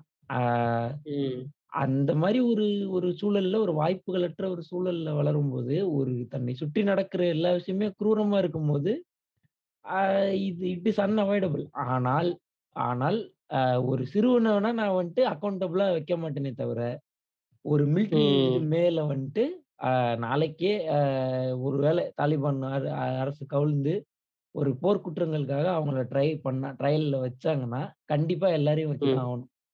ஏன்னா, இவங்க. எல்லாருமே. மிலிட்டரி மேலே இவங்க. எல்லாரும் மேக் பண்ற ம். கான்ஷியஸ் டெசிஷன் தான் இது. ஒரு பிற பண்ணணும் அப்படின்றது.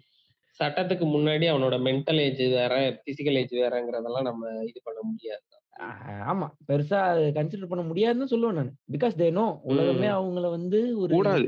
கன்சிடர் பண்ணக்கூடாது. அப்படிதான் ஆமா. ஏன்னா அவங்களுக்கு அதான். சொல்றேன். அவங்களுக்கு கான்ஷியஸா தெரியும். உலகமே நம்ம எதிர்க்குது. நம்ம ம், செய்றது ம், ம். போர் குற்றம்ன்றது ஜெனீவா உடன்படிக்கையின்படி ஜெனீவா உடன்படிக்கை கண்டிப்பா. தெரிஞ்சிருக்கும். நான் இல்லன்னுலாம் சொல்ல மாட்டேன். அதுல அதன்படி இது தவறு அப்படின்றதே கண்டிப்பா தெரிஞ்சிருக்கும்.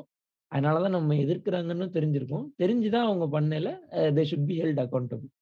என்னைக்கு வந்துட்டு கோர்ட்டுக்கு வந்தாலும், இது அவங்க வந்துட்டு அவங்கள பொறுப்பாளியா நிறுத்தணும். குற்றவாளி கொண்டுல. Okay, okay. நம்ம இவ்வளோ இது சொன்னோம் இப்போ வந்து இருபது வருஷத்துக்கு முன்னாடி யூஎஸ் இங்க வந்து உள்ள சப்போர்ட் பண்ணி கிட்டத்தட்ட one sixty four trillion dollar வந்து இங்க இன்வெஸ்ட் பண்ணி எல்லாம் பண்ணிக்கிட்டு இருந்தான் இப்ப திடீர்னு இவன் வந்து அவங்க மட்டும் இல்ல. உள்ள இந்தியா கூட இன்வெஸ்ட் ஒரு மூணாயிரம் கோடி. ஆமா ஆமா. இல்ல யூஎஸ் யூஎஸ் முடிச்சுட்டு நம்ம இந்தியாவுக்கு. யூஎஸ் வந்து இந்த மாதிரி இவ்வளோ one sixty four trillion dollar வந்து இன்வெஸ்ட் பண்ணி அந்த நாட்டை டெவலப் பண்றதுக்கும் சரி தாலிபான்களை கவுண்டர் பண்றதுக்கும் சரி அந்த நாட்டை ரூல் பண்றதுக்கும் இது பண்ணிக்கிட்டு இருக்கான். இப்போ திடீர்னு அவன் வந்து ஃபுல்லா எடுத்துட்டான் இவன் இது உள்ள வந்துட்டான். எதுக்காக அவன் எடுத்தான்? அவன் ஏன் இவ்வளவு நாளா சப்போர்ட் பண்ணி வச்சுக்கிட்டு இருந்தான். அவன். சப்போர்ட் பண்ணானாங்கிறது கொஸ்டினபிள் தான். அவன் வந்து டெரரிசத்தை அடிக்கிறேன் அப்படிங்கிற கான்செப்ட்ல உள்ள வந்தான். ஆனா அதனால அந்த அந்த பீப்புளுக்கு வந்து சப்போர்ட் கிடைச்சிச்சானா? எஸ் இட்ஸ் ட்ரூ அவங்க வந்து. அவங்களோட லைஃப் தரம் உயர்ந்துச்சானா? அது உண்மை. நைன் ஆனா லெவன் அவனோட பழி வாங்குறதுக்காக வந்தான். அதானே? இனிஷியலா ஆ. நைன் லெவனுக்கு வந்து ரிவெஞ்ச் எடுக்கிறதுக்காக வந்தான். இல்ல இதோட அதான் அவன் வந்து நோக்கம். வந்து வா அந்த டெரரிஸ்ட் ஒழிக்க போறேங்கிறதுல தான் உள்ள போனான்.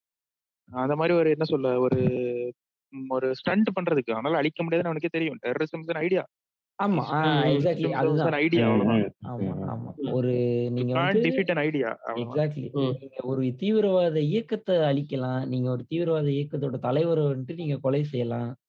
பிடிச்சிட்டு. வரலாம் பண்ணாங்க ஏன்னா அவங்க பண்ணவும் செஞ்சானுங்க ஆமா ஆனா ஆனா ஒரு தீவிரவாதம் அப்படின்ற ஒரு ஐடியாவை நீங்க எப்படியுமே அழிக்க முடியாது.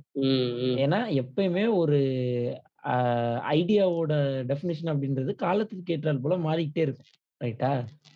ஒரு. முப்பது வருஷம். முன்னாடி நீங்க போயிட்டு ஆயுதம் ஏந்தி போராடுறது அப்படின்றது நாம இருந்திருக்கும் இன்னைக்கு நீங்க ஆயுதம் ஏந்தி போராடினீங்கன்னா உங்களை தேச துரோக வழக்குல கைது பண்றது கூட பெரிய வாய்ப்புகள் இருக்கு நக்சல் அப்படின்னு சொல்லி ஸோ தீவிரவாதம் அப்படிங்கிறத அந்த ஐடியாவோட டெஃபினேஷனே ஃபிளெக்சிபிளா இருக்கும்போது அதை நான் அழிக்க போறேன்னு கிளம்புனதே ஃபர்ஸ்ட் ஒரு முட்டாள்தனம்.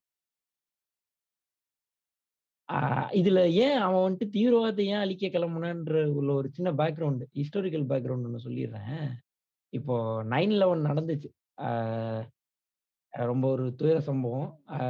செப்டம்பர் ஒன்பதாம் தேதி ரெண்டாயிரத்தி ஒன்னாம் வருஷம் நடந்துச்சு. யூஎஸ்ல இருக்க ட்ரேட் சென்டரை வந்துட்டு அல் கொய்தா அப்படின்னு பென்டகன் பென்டகனும் டிஸ்ட்ராய் பண்ணப்பட்டுச்சு. பென்டகன் பென்டகன் அப்படின்றது என்னன்னா அமெரிக்கா அரசோட பாதுகாப்பு அலுவலகம் தலைமை அலுவலகம். டிஃபென்ஸ் ஹெட் குவார்ட்டர்ஸ் ஸோ அங்க என்ன பண்றாங்க அங்க என்ன பண்றாங்க ஃப்ளைட்டை கொண்டு வந்து ஹைஜாக் பண்ணி கிராஷ் பண்றாங்க. இதை பண்றது யாருன்னு பார்த்தா அல் கொய்தா அப்படின்ற அமைப்பு அந்த அமைப்போட தலைவர் வந்துட்டு பின் லேடன் அப்படின்னு ஒருத்தர். அந்த ஆள் யாருன்னா இந்த முஜாஹிதீன் நம்ம முதல்ல பேசணும் இல்லையா? தாலிபான் ஸ்பிளிட் ஆகி வந்துச்சுன்னு. அந்த அமைப்புல இருந்து ஸ்பிளிட் ஆகி வந்த ஒரு நம்ம முதல்லே சொன்னோம். ஆஹ் ஆப்கானிஸ்தான் ஒரு குறுநிலம் குறுநிலத்தை பல தீவிரவாத இயக்க தலைவர்கள் ஆண்டு இருந்தாங்கன்னா அது மாதிரி ஒரு இயக்க தலைவர் தான் இந்த ஒசாமா பின் லேடன். அதுலதான் ஆஹ் அங்கதான் ப்ராப்ளம் உருவாகுது. தாலிபான் ஆட்சி நடந்துட்டு இருந்த வேலையில இந்த மாதிரி ஒரு தாக்குதல் நடக்குது. நடக்கும்போது என்ன என்ன ஆகுது அப்படின்னா யூஎஸோட நோக்கம் என்னன்னா நம்ம இவனை வந்துட்டு அழிக்கணும். இந்த ஆள் வந்துட்டு அமெரிக்காவுக்கு ஒரு ஒரு ஆபத்தை விளைவிச்சுதான் இவனை நான் அழித்தாதான் நம்ம பொது பொது அமெரிக்க மக்களோட இதுவும் அதான். நம்ம நாட்டுல ஒரு இது பண்ணிட்டான் துயர சம்பவம் நடந்துச்சு. It's natural whatever the country அது நேச்சுரலா வரக்கூடிய ஒரு ஃபீலிங் தானே? கண்டிப்பா. இப்ப நம்ம எப்படி நம்ம ஊர்ல வந்துட்டு இந்த மும்பை தாக்குதல் நடந்தப்போ ஒரு பாகிஸ்தான் மீதான வெறுப்பு கூடிக்கிட்டே இருந்துச்சு. இல்லைன்னா சொல்ல முடியாது. அது மாதிரியான ஒரு வெறுப்பு வரையில அவன் அதை வேற வழி இல்லாம ஓகே நான் ஃபண்டு பண்ணி நான் அவனை போய் பிடிச்சிட்டு வரேன் அப்படின்னு சொல்றான். இதுல கவனிக்க வேண்டிய மேட்டர் ரெண்டு இருக்கு ஃபேக்சுவலா ஒண்ணு அப்போ அப்போ யூஎஸோட பிரசிடென்டா இருந்தவர் புஷ் அவர் என்ன பண்றாரு ம். அப்படின்னா செப்டம்பர் இந்த செப்டம்பர் ஒன்பதாம் தேதி நடக்குது இந்த சம்பவம். செப்டம்பர் இருபத்தி நாலாம் தேதி வந்து கேட்குறாரு முத சம்பவம் நடந்த உடனே ஃபர்ஸ்ட் கேட்குறாங்க தாலிபான்கிட்ட வந்துட்டு நீங்க ஒசாமா பின் லேடனை எங்கிட்ட பிடிச்சு கொடுங்க அப்படின்னு கேட்டப்ப அவங்க முடியாது அப்படின்னு சொல்லிடுறாங்க. திரும்ப செப்டம்பர் இருபத்தி நாலாம் தேதி செகண்ட் சான்ஸா வந்துட்டு இதே ஆள் புஷ்ஷே வந்து திரும்பவும் கேட்குறாரு அந்த ஓமர் அப்து ஓமர்னு சொன்னோம் இல்லையா முதல்ல? தாலிபான். தலைவர் அவர்கிட்ட வந்து கேட்குறாரு ஆஹ் இந்த மாதிரி நீங்க ஒசாமா பின் லேடனை விட்டு தாங்க நாங்க எதுவும் பண்ண மாட்டோம் அப்படின்னு சொன்னோடனே ஆ அதுக்கு அந்த என்ன சொல்றாருன்னா, "இல்ல எ நாங்க வந்துட்டு ஒசாமா பின் லேடன் தான் இந்த குற்றத்த செஞ்சாருன்றதுக்கு எனக்கு ஆதாரம் வேணும். அது இல்லாம நான் விட்டு தர மாட்டேன். ஆனா நான் வந்துட்டு ஆமா, செமி சப்போர்ட்ன்னு வச்சுக்கலாம். இது ஃபுல் சப்போர்ட் கிடையாது. ஹண்ட்ரட் பர்சன்ட் நான் என் கூட வச்சுக்கிறேன்றது கிடையாது. But semi support. அவங்க அவரை வந்துட்டு பிடிச்சு தர்றதுக்கு தயாரா இல்லை இவங்க. இவங்க நினைச்சிருந்தா பிடிச்சு தந்துருக்கலாம் ரொம்ப ஈஸியா. ஆனா பிடிச்சு தரல.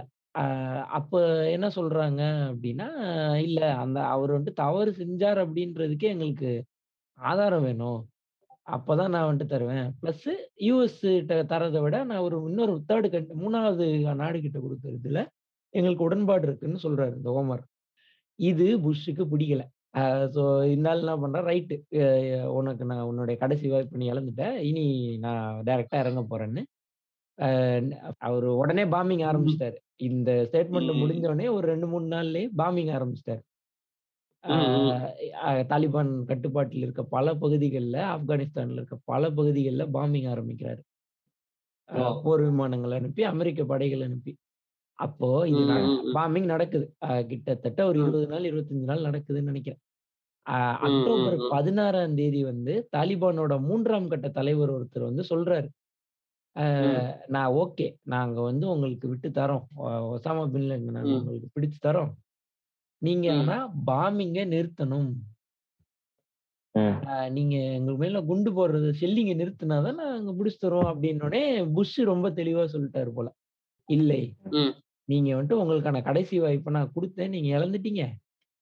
இனிமேல் என்னால ஏத்துக்க முடியாதுன்னு சொல்லி, அவரு வந்துட்டு அவருடைய செயல கன்டின்யூ பண்ணிக்கிட்டே இருக்காரு. ஸோ அவரு அப்ப அந்த டைம்ல புஷ்ஷோட இது என்னன்னா, தாலிபான் ம். ஆட்சியை கலைத்து நிறு ஒரு பாயிண்ட்ட நிறுவணும். அ அமெரிக்கா வந்து. தீவிரவாதத்திற்கே எதிரானது. அமெரிக்கா உலகத்தையே ம். காப்பாத்த போகுது. தீவிரவாதத்தையே அழிச்சு. நான். தான்டா பெரிய ஆளு அப்டின்றத ஒரு ப்ரூவ் பண்ண ஒரு இல்ல. Impossible பாயிண்ட்ட ego. ப்ரூவ் இப்ப பண்ண வேண்டியது. ஆமா. ஈகோ தான். நீ சொல்லுங்க. என்ட்ட பேசி இது மாரி பேசிட்ட. நான் வந்து உன்ன உன்னோட ஆட்சிய கவிழ்த்து நான் என்னோட ஆட்சிய நிறுவ காட்டுவேன். அவ்வளதான். அவ்வளோதான். என்னோட ஆட்சிய ம். தீர்வேன்னு வந்து புஷ் ஆட்சி ம முடிந்து அடுத்து ஒபாமா ஆட்சிக்கு வராரு. 2011ல வராரு. அந்த டைம்ல அவரும் என்ன பண்றாரு, ஒபாமாவும் வந்து இந்த ஃபண்டிங்க கன்டின்யூ பண்றாரு. ஏன்னா, இந்த 9/11 நடந்ததோட வடு இன்னும் ஆறாமே இருக்கு யூஎஸ்ல நாங்க வந்துட்டு இன்னும் தீவிரவாதன்றது அழியணும். நாங்க வந்துட்டு ஒசாமா மில்லன்ல அழிக்கிற வரைக்கும் ஓய மாட்டோம் அப்படின்னு சொல்லி, ஒபாமா டைம்லயும் நல்லா அதே மாதிரி ஃபண்டிங் பண்ணி, பல கோடிக்கணக்கான டாலர்கள் ஃபண்டிங் பண்ணி, கடைசியில ஒரு சீல் டீம் சிக்ஸ் அப்படின்ற ஒரு இராணுவத்தோட ராணுவத்தோட ஒரு படை, ஒரு டீம். அவங்க வந்து இந்த இவர் வந்துட்டு ஈஸ்டர்ன் பாகிஸ்தான்ல பதுங்கியிருக்காருன்னு கண்டுபிடிச்சு, அவரோட வீட்டுக்கே போய் ரகசியமா போய் கொலை செஞ்சுட்டு வந்துடுறாங்க. சீல் டீம் சிக்ஸ் அப்படின்ற ஒரு படை பிரிவினர்.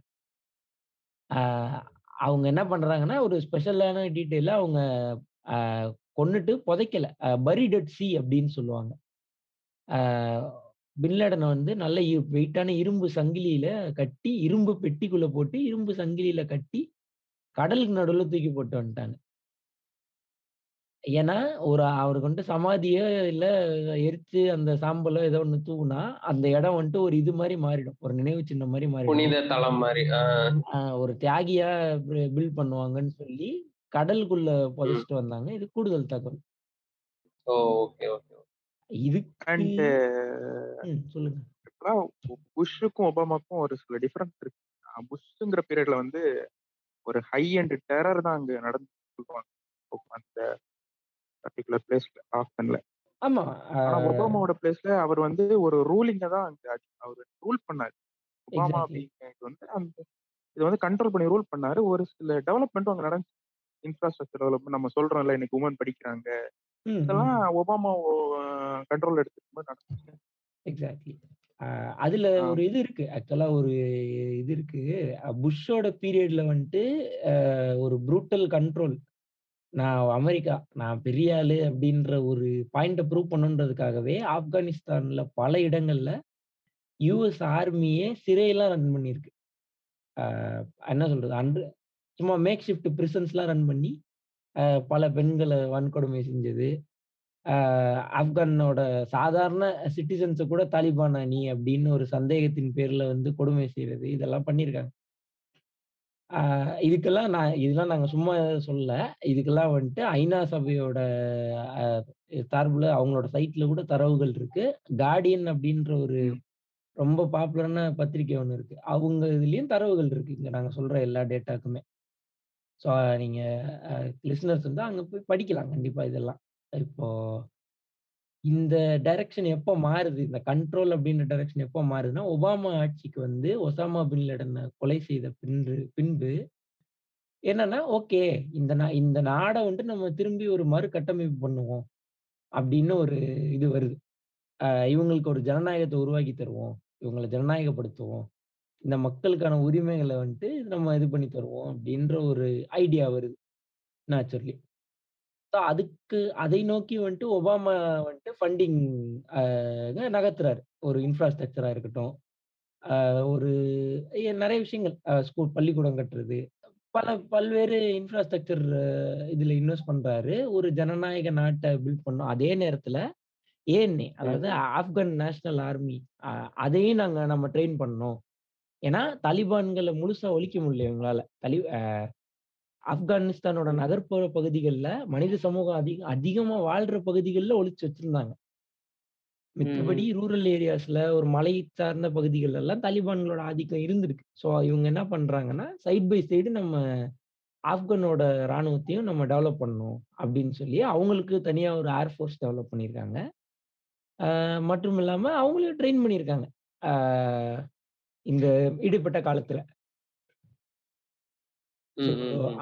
எவ்வளவுக்கு எவ்வளோ ஆப்கான் அப்படிங்கிற ஒரு நாடை எப்படி மறுகட்டமைப்பு பண்ணணும் அப்படின்றதுல ஒபாமா கவர்மெண்ட் வந்துட்டு ஒபாமா ஒரு இதுல இருந்து கான்சென்ட்ரேட் பண்ணியிருக்காங்க இவ்வளவு நடந்திருக்கு. இதுக்கப்புறம் அவரு இதுக்கப்புறம் தான் சொல்லுங்க. ட்ரம்ப் வந்தாரு. ட்ரம்ப் பீரியட்ல வந்து உண்மையாவே அவங்க நேஷனை பில்ட் பண்ண கான்சென்ட்ரேட் பண்ணாங்களாங்கிறது கொஸ்டினபிள் தான்.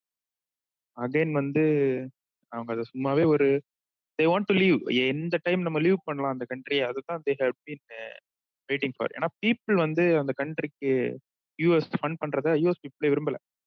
அந்த கோவிட் டைம்ஸ் எல்லாம் வந்த அப்புறம் ஓகே நாட்டுக்குள்ளே நிலைமை சரியில்லை. நீ காசை கொண்டு அங்க கொட்டுறேங்கிற ஒரு மனநிலை மக்களுக்கு வந்துருச்சு ஆக்சுவலா ம். ஸோ ரெண்டு பார்ட்டிஸுமே ஆக்சுவலா எலெக்ஷன் மேனிஃபெஸ்டோல கொடுத்தாங்க. ட்ரம்ப்பும் கொடுத்தாரு. பீடனும் கொடுத்தாரு. நாங்க எடுத்துடுறோம் அப்படின்னு சொன்னாங்க. அதே மாதிரி பைடன் வந்து ஆகஸ்ட் முப்பத்தொன்னாம் தேதி எடுத்துருவோம்னு சொன்னாரு. அவர் சொன்ன உடனே வந்து இவங்க தாலிபான் வந்து கொஞ்சம் கொஞ்சமா அவங்களோட செயல்பாடுகளை துரிதப்படுத்த ஆரம்பிச்சாங்க. இவங்க ஒரு மாசத்துக்கு முன்னாடியே வந்து இவங்க இவங்க ஆகஸ்ட் முப்பத்தொன்னாம் தேதி இவங்க போறோம்னு சொன்னாங்க. ஜூலை மாசமே சைனா வந்து தாலிபான் தலைவர்கள் எல்லாம் கூப்பிட்டு பேச ஆரம்பிச்சிருச்சு. நாங்க உங்களுக்கு வந்து நிபந்தனையற்ற ஆதரவு தரோம் அப்படிங்கிற மாதிரி எல்லாம் பேச ஆரம்பிச்சிருச்சு இப்போ ப- இன்னும் முப்பத்தொன்னாம் தேதி தான் சொன்னாங்க. இன்னும் முப்பத்தொன்னாம் தேதி ஆகல. பதினஞ்சாம் தேதியே வந்து அவங்க வந்து கைப்பற்றிட்டாங்க. பதினஞ்சாம் தேதிக்கு அப்புறமே கைப்பற்றிட்டாங்க. இப்போ ஃபுல்லா எடுத்துக்கிட்டாங்க. இப்போ சைனா வந்து ஓப்பனா வந்து சொல்லிட்டாங்க. நாங்க வந்து ஓப்பன் ஹேண்டடா இவங்களுக்கு தாலிபானோட ரூலிங்க்கு நாங்க சப்போர்ட் பண்றோம். அங்கீகரிச்சிருக்காங்க. இப்ப பாகிஸ்தானும் ஆமா. பாகிஸ்தானும் வந்து சப்போர்ட் பண்ணிட்டாங்க. ரஷ்யாவும் கொடுத்தாங்க ஆக்சுவலா ரஷ்யா வந்து. அஷ்ரப் கானியோட ரூலிங்கை விட எங்களுக்கு தாலிபானோட ரூல் பிடிச்சிருக்கு. ஸோ இது இது ஆக்சுவலா நம்ம இப்படி பார்க்கலாம். பட் இது மோட்டிவ் என்னவா இருந்திருக்கும்னு நான் சொல்லுவேன்னா தாலிபானுக்கு கண்டிப்பா இந்த கண்ட்ரிஸ் வந்து பேக் அண்ட் சப்போர்ட் பண்ணியிருக்கும். யூஎஸ் உள்ள இருக்கும்போது. ஆமா இது. நம்ம சப்போர்ட் பண்ணது. இன்னொன்னு நீங்க சொல்றீங்க எதிரிக்கு எதிரி சைனா நண்பன் மாதிரி.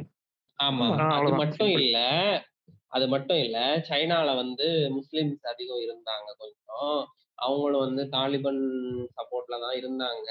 அப்புறம் வந்து இன்னொன்று என்னன்னா இவ டூ தௌசண்ட் நைன்டீன் டுவெண்ட்டி அந்த டைம்லலாம் வந்து ட்ரம்ப்போட கடைசி கால அந்த அவர் அவரோட ஆட்சியோட கடைசி காலத்துலலாம் இவங்க என்ன பண்ணாங்க நீங்க ஒரு கம்யூனிஸ்ட் நாட்டுல வந்து இந்த மாதிரி தீவிரவாத இஸ்லாம்ல எல்லாம் நீங்க இருக்கக்கூடாது அப்படின்னு சொல்லி இவங்களை கான்சென்ட்ரேஷன் கேம்ப்ல எல்லாம் கூட்டிட்டு போய் கன்வர்ஷனுக்காக இவங்களுக்கெல்லாம் இது பண்ணிக்கிருந்தாங்க வீடியோ எல்லாம் போட்டு காட்டுறது நீங்க கன்வெர்ட் ஆகுங்க கன்வெர்ட் அவங்க அந்த மாதிரிலாம் சொல்லி சைனால பண்ணிக்கிருந்தாங்க. ட்ரம்ப் கூட அதை வந்து ஓப்பனா இது பண்ணியிருந்தாரு. அதை கண்டம் பண்ணியிருந்தாரு. இந்த மாதிரிலாம் பண்ணக்கூடாது. ஒரு கண்ட்ரியில் நீங்க அவங்க ரிலீஜன் அவங்க ஃபாலோ பண்ண விடுங்க அப்படிங்கிற மாதிரி சைனால இது பண்ணியிருந்தாரு. ஸோ இவங்களுக்கு என்ன பயம்னா திருப்பி தாலிபான் ரூலிங் வந்துட்டாங்க அப்படிங்கிறது அவங்களுக்கு எப்படினாலும் ஆப்வியஸா யூஎஸ் வந்து அவனோட சப்போர்ட்டை ஆப்கான்ல இருந்து எடுத்துட்டாங்கன்னா தாலிபான் உள்ள வருவாங்க அப்படிங்கிறது தெரியும். தாலிபான் உள்ள வந்தாங்கன்னா நமக்கு ஆபத்து வரக்கூடாது அப்படிங்கிற ஒரு சின்ன பயமும் கூட அவனுக்கு இருந்தது. ஸோ அதனாலதான் சைனா வந்து அவங்களுக்கு சப்போர்ட் பண்றதுக்காக ஃபர்ஸ்ட் ஆளா உள்ள போய் நுழைஞ்சான். அப்புறம் அதே மாதிரி சில சொன்ன மாதிரி எதிரிக்கு எதிரி நண்பன் அப்படிங்கிற மாதிரி யூஎஸ்க்கு எதிரிங்கிறவன் எனக்கு ஃப்ரெண்டு அப்படிங்கிற மாதிரி அதை யூஸ் பண்ணிக்கிட்டாங்க அவங்க. ம். அதான் இன்னைக்கு ஆனா இப்போ பைடன் என்ன சொல்றாரு அப்படின்னா அதாவது ஃபர்ஸ்ட் என்ன சொன்னாரு? மூன்று லட்சம் African Afghan national national army படைகள் இருக்காங்க. இவரு. எழுபத்தஞ்சாயிரம் தாலிபான் அவங்க எல்லாம் தாண்டி வர முடியாது அப்படின்னாரு இன்னைக்கு. போயிட்டு இப்போ கேப்சர் பண்ணிட்டாங்களேயா என்னையா அப்படின்னு கேட்டா அவர் ஒரு பதில் சொல்றாரு எங்களோட நோக்கம் வந்து அங்க அரசாங்கம் பில்ட் பண்றதுலாம் எங்க நோக்கம் இல்ல நாங்க பின்லேடனை கொல்ல போனோம் அது பத்து வருஷம் முன்னாடியே பண்ணியாச்சு அதனால திரும்பி வந்துட்டோம் அப்படின்னு.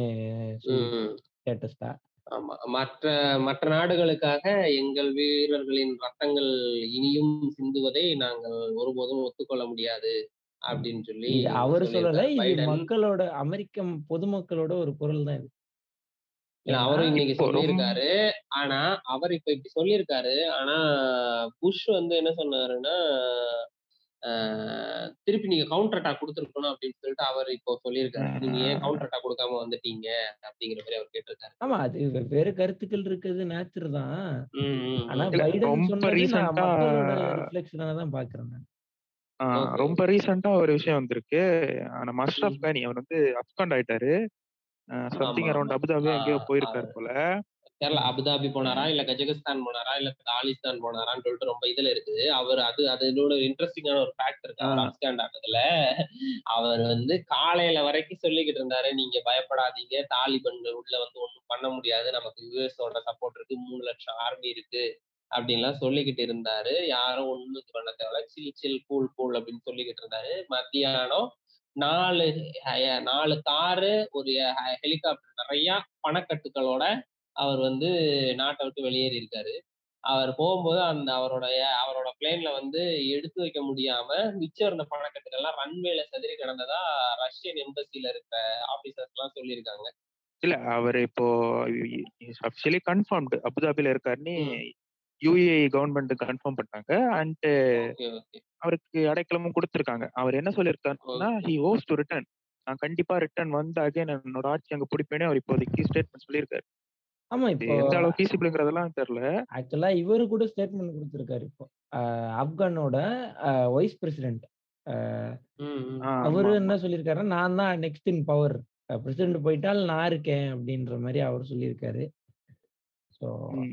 இல்ல அவங்க தான் கமாண்டர் வந்து தலைவராக தேர்ந்தெடுத்தாங்களே தாலிபன்கள் அவங்களோட முதல் கமாண்டர் பேர் வந்து எனக்கு ஞாபகம் இல்ல. அவர் அவரை வந்து தேர்ந்தெடுத்துட்டாங்களே அவங்க. சைனாவும் அதுக்கு ஆதரவு ஆக்சுவலா இவங்க இவங்க வச்சிருந்த ஆர்மியை கூட ஆக்சுவலா இவங்க தாலிபானுக்கு அகேன்ஸ்டா யூஸ் பண்ணலன்னு சொல்றாங்க. They didn't use much of their army. They surrendered. ம் மேபி இனிமேல் ஒரு internal conflict they can create uh வாய்ப்பு இருக்கு. சொல்ல முடியாது. அண்ட் கனடா தான் ஃபர்ஸ்ட் வந்து அதை வந்து வி டோன்ட் சப்போர்ட் தம்னு ஓப்பனா சொல்லிட்டாங்க. ஆமா அவரு கனடியன் லாஸ் படி இது தீவிரவாதம். நான் இதை ம் இதை கனடா அங்கீகரிக்காதுன்னு ஜஸ்டின் ட்ரூடோ சொல்லியிருக்காரு. இப்போ நீங்க சொன்னீங்கல்ல மூணு லட்சம் பேர் இருந்தாங்க ஆப்கானிஸ்தான் ம். இப்போ அமெரிக்கன்ஸ் சேர்த்து மூணு லட்சமா? இல்ல அமெரிக்கன்ஸ் வந்துட்டு தனியா ஒரு லட்சம் பேர் இருந்தாங்க. அதிகபட்சமா.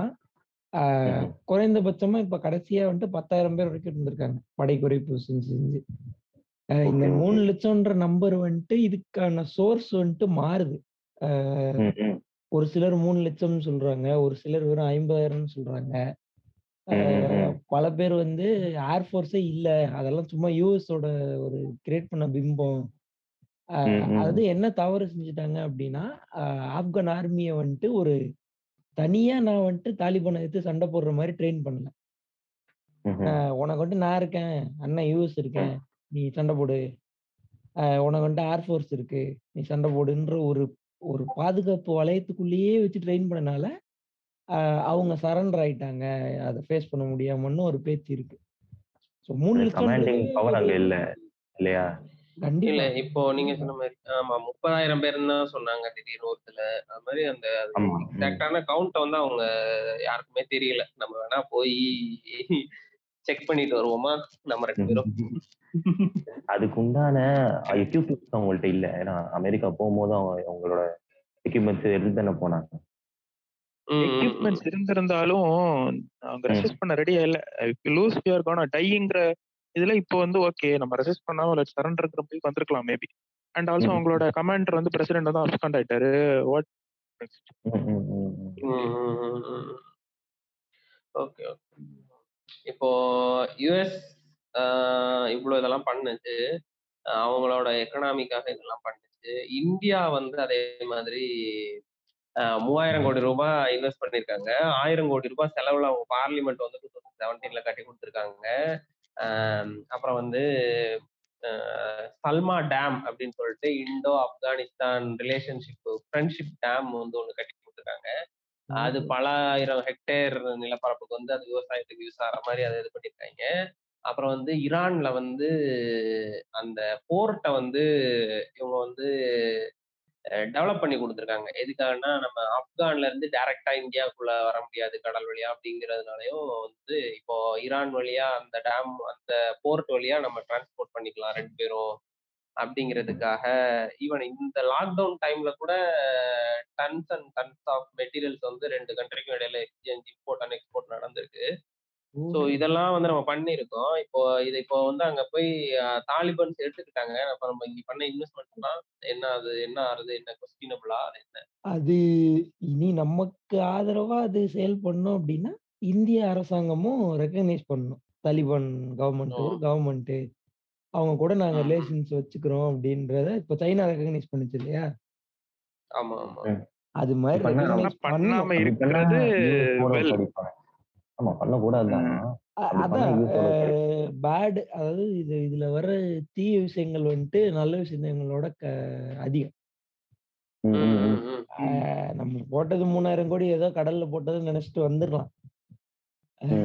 அதை விட்டுட்டு போயிட்டு நான் ரெக்கக்னைஸ் பண்றேன்லாம் சொன்னா நம்ம நம்மள போன்ற ஒரு வளர்ந்த ஒரு நாடு தேவையில்லாம யூஎஸ் பகைச்சுக்கிறதுலாம் நமக்கு.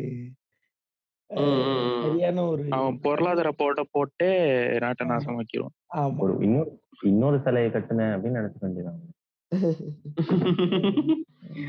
Okay. நினைச்சுக்கலாம். அப்போ ஆஹ் இது வந்து இப்போ வேர்ல்டு எக்கானமி எந்த அளவுல பாதிக்கும் இந்த தாலிபன்களோட ஆட்சி வந்ததுனால வேர்ல்டு எக்கானமி இது என்ன லெவல்ல பாதிக்கும்?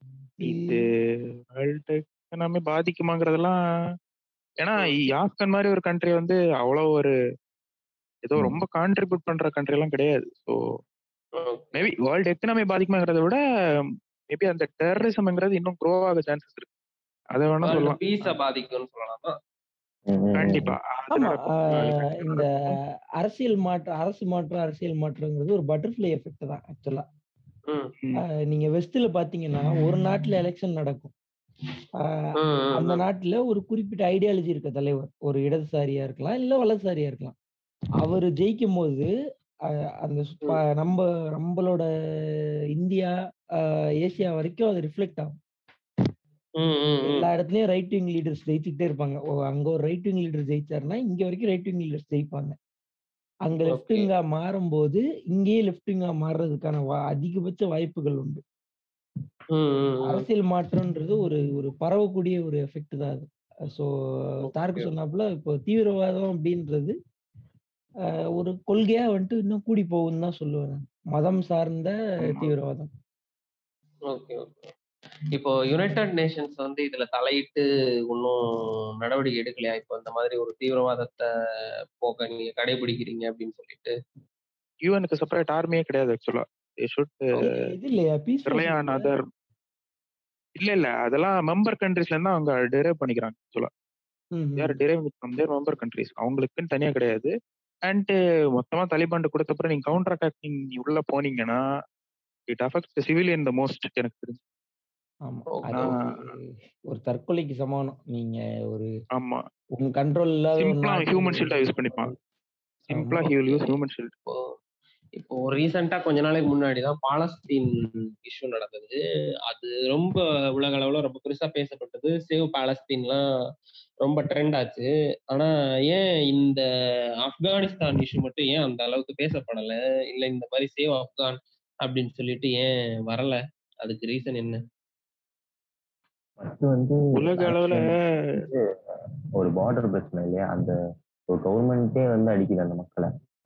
இது வந்து ஒரு ஒரு டெரரிஸ்ட் ஆர்கனைசேஷன் வந்து அந்த மக்களை வந்து ஆக்கிரமிப்பு பண்ணுது ரெண்டுமே ஒண்ணு கிடையாது. உலக அளவுல பேசப்பட்டதுங்கிறது ஓகே. இந்திய அளவுல. இது அத அதை எதிர்க்க யாரும் இதை எதிர்க்க ரெடியா இல்ல. அப்படிதான் ஓப்பனா சொல்லி ஆகணும் இது இது நான் நம்ம எப்படி பார்க்கலாம் அப்படின்னா நம்ம வந்துட்டு நம்ம ஒரு யூஎஸ் இன்வால்வ்மெண்ட் இருக்கிறதுனால இது ஒரு இன்டர்நேஷனல் இஷ்யூவா இஷ்யூவா நம்ம கணக்குல எடுக்கிறோம். ஆனா. ஒரு ஜெனரல் ஆடியன்ஸ் ஜெனரல் பப்ளிக் வந்துட்டு இது ஒரு உள்நாட்டு பூசல். அவன் நாட்டு உள்ள ஒரு தீவிரவாத ஆட்சி ஆட்சிக்கு வந்துருச்சு. இது ஒரு பொதுப்படை ஆக்சுவலா இது இது என்ன பண்ண சொல்றது? இது வந்துட்டு ஒரு பொதுப்படையான எண்ணம். ஒரு மிடில் ஈஸ்டா இருக்கட்டும் இல்ல ஒரு ஈரான் ஈராக்கு. அல்லது ஆப்கானிஸ்தான் பாகிஸ்தான்ல பொதுவாகவே தீவிரவாதிகளோட பவர் அதிகம் அப்படின்றது ஒரு பொதுப்படையான எண்ணம். அதுக்கு ஏத்தாப்புல அங்க சம்பவங்களும் பல சம்பவங்கள் நடந்திருக்கு. பாகிஸ்தான் பிரதமரையே வந்துட்டு பாம் வச்சு கொண்ட இதுவும் இருக்கு. அதே மாதிரி ஈரான் ஈராக்ல பல தீவிரவாத இயக்கங்கள் ஆக்டிவா செயல்படுற மாற்றம் இருக்கு. ஸோ ம். நேச்சுரலி இந்த மாதிரி பெரிய பெரிய ஜியோ பொலிட்டிக்கல் கான்ஃபிளிக்ட்லாம் என்ன ஆகுது அப்படின்னா ஒரு உள்நாட்டு ப- பிரச்சனை அப்படின்ற சின்ன போர்வைக்குள்ள போயிடுது. ம். அதனாலதான் இப்போ பாலஸ்டைன் அப்படின்றது வந்துட்டு ஒரு உள்நாட்டு பிரச்சனை கிடையாது. அது ஒரு நாடு மற்றொரு நாடு மீது நடத்துகிற அடக் அடக்குமுறை. ஆமா. ஆனா இது வந்துட்டு ஒரு உள்நாட்டு பிரச்சனை. இதை நம்ம ஏன் பேசணும்? அப்படின்ற ஒரு ஒரு குறுகிய மனநிலை தான் இது. ரெண்டாவது யூஎன்னோட இது பத்தி சொல்றேன். ஸ்டார்க்கு சொன்னது ஒரு விஷயம். பவர் ஏன் பவர்லெஸ்ஸா இருக்கு அப்படின்றது. ரெண்டாவது யூஎன்னும் இதை வந்துட்டு உள்நாட்டு இதாக தான் பார்க்குது பூசலாக தான் பார்க்குது நம்ம நவீன உலகம் அப்படின்றது சுதந்திரத்தின் மீதான கட்டமைப்பு. அஹ் ஒரு தனி மனிதன. சுதந்திரமா இருக்கட்டும் இல்ல ஒரு சமூகத்தின் சுதந்திரமா இருக்கட்டும். யாரா இருந்தாலும் அவங்களுக்கான உரிமைகள் இருக்கணும். அவங்களுக்கான பிரச்சனைகளை தீர்த்துக்கணும்ன்ற ஒரு கட்டமைப்புல உருவாக்கப்படுது. அஹ். நீங்க யூஎன்னு ஒரு அமைப்பு வச்சுக்கிட்டு நீங்க போய் உள்நாட்டு இதுல மூக்க நுழைப்பதுன்றது அந்த நாட்டோட சுதந்திரத்தை கெடுக்கும் செயல். நல்லதோ கெட்டதோ. அதை வந்துட்டு யூஎன் பண்ண விரும்ப மாட்டேங்குதுன்னு நான் நினைக்கிறேன். ஏன்னா அவங்க இந்த இஷ்யூன்னு இல்லை. அவங்க பல்வேறு இஷ்யூக்கள்ல அதாவது சோமாலியால வந்துட்டு நீ கடற்கொள்ளையர் ப்ராப்ளமா இருக்கட்டும். அல்லது ஒரு இப்போ நம்ம தமிழில் பிர பிரச்சனை நடந்துச்சு. அப்போ இருக்கட்டும் எப்பயுமே யூஎன் வந்துட்டு ஒரு செயல்பாடற்ற ஒரு இயக்கமாக தான் இருந்திருக்கு. இதுதான் உண்மை. பேசிக்கலி இதுதான். ஒரு உள்நாட்டு பிரச்சனை. அது ஒரு சுதந்திரம்.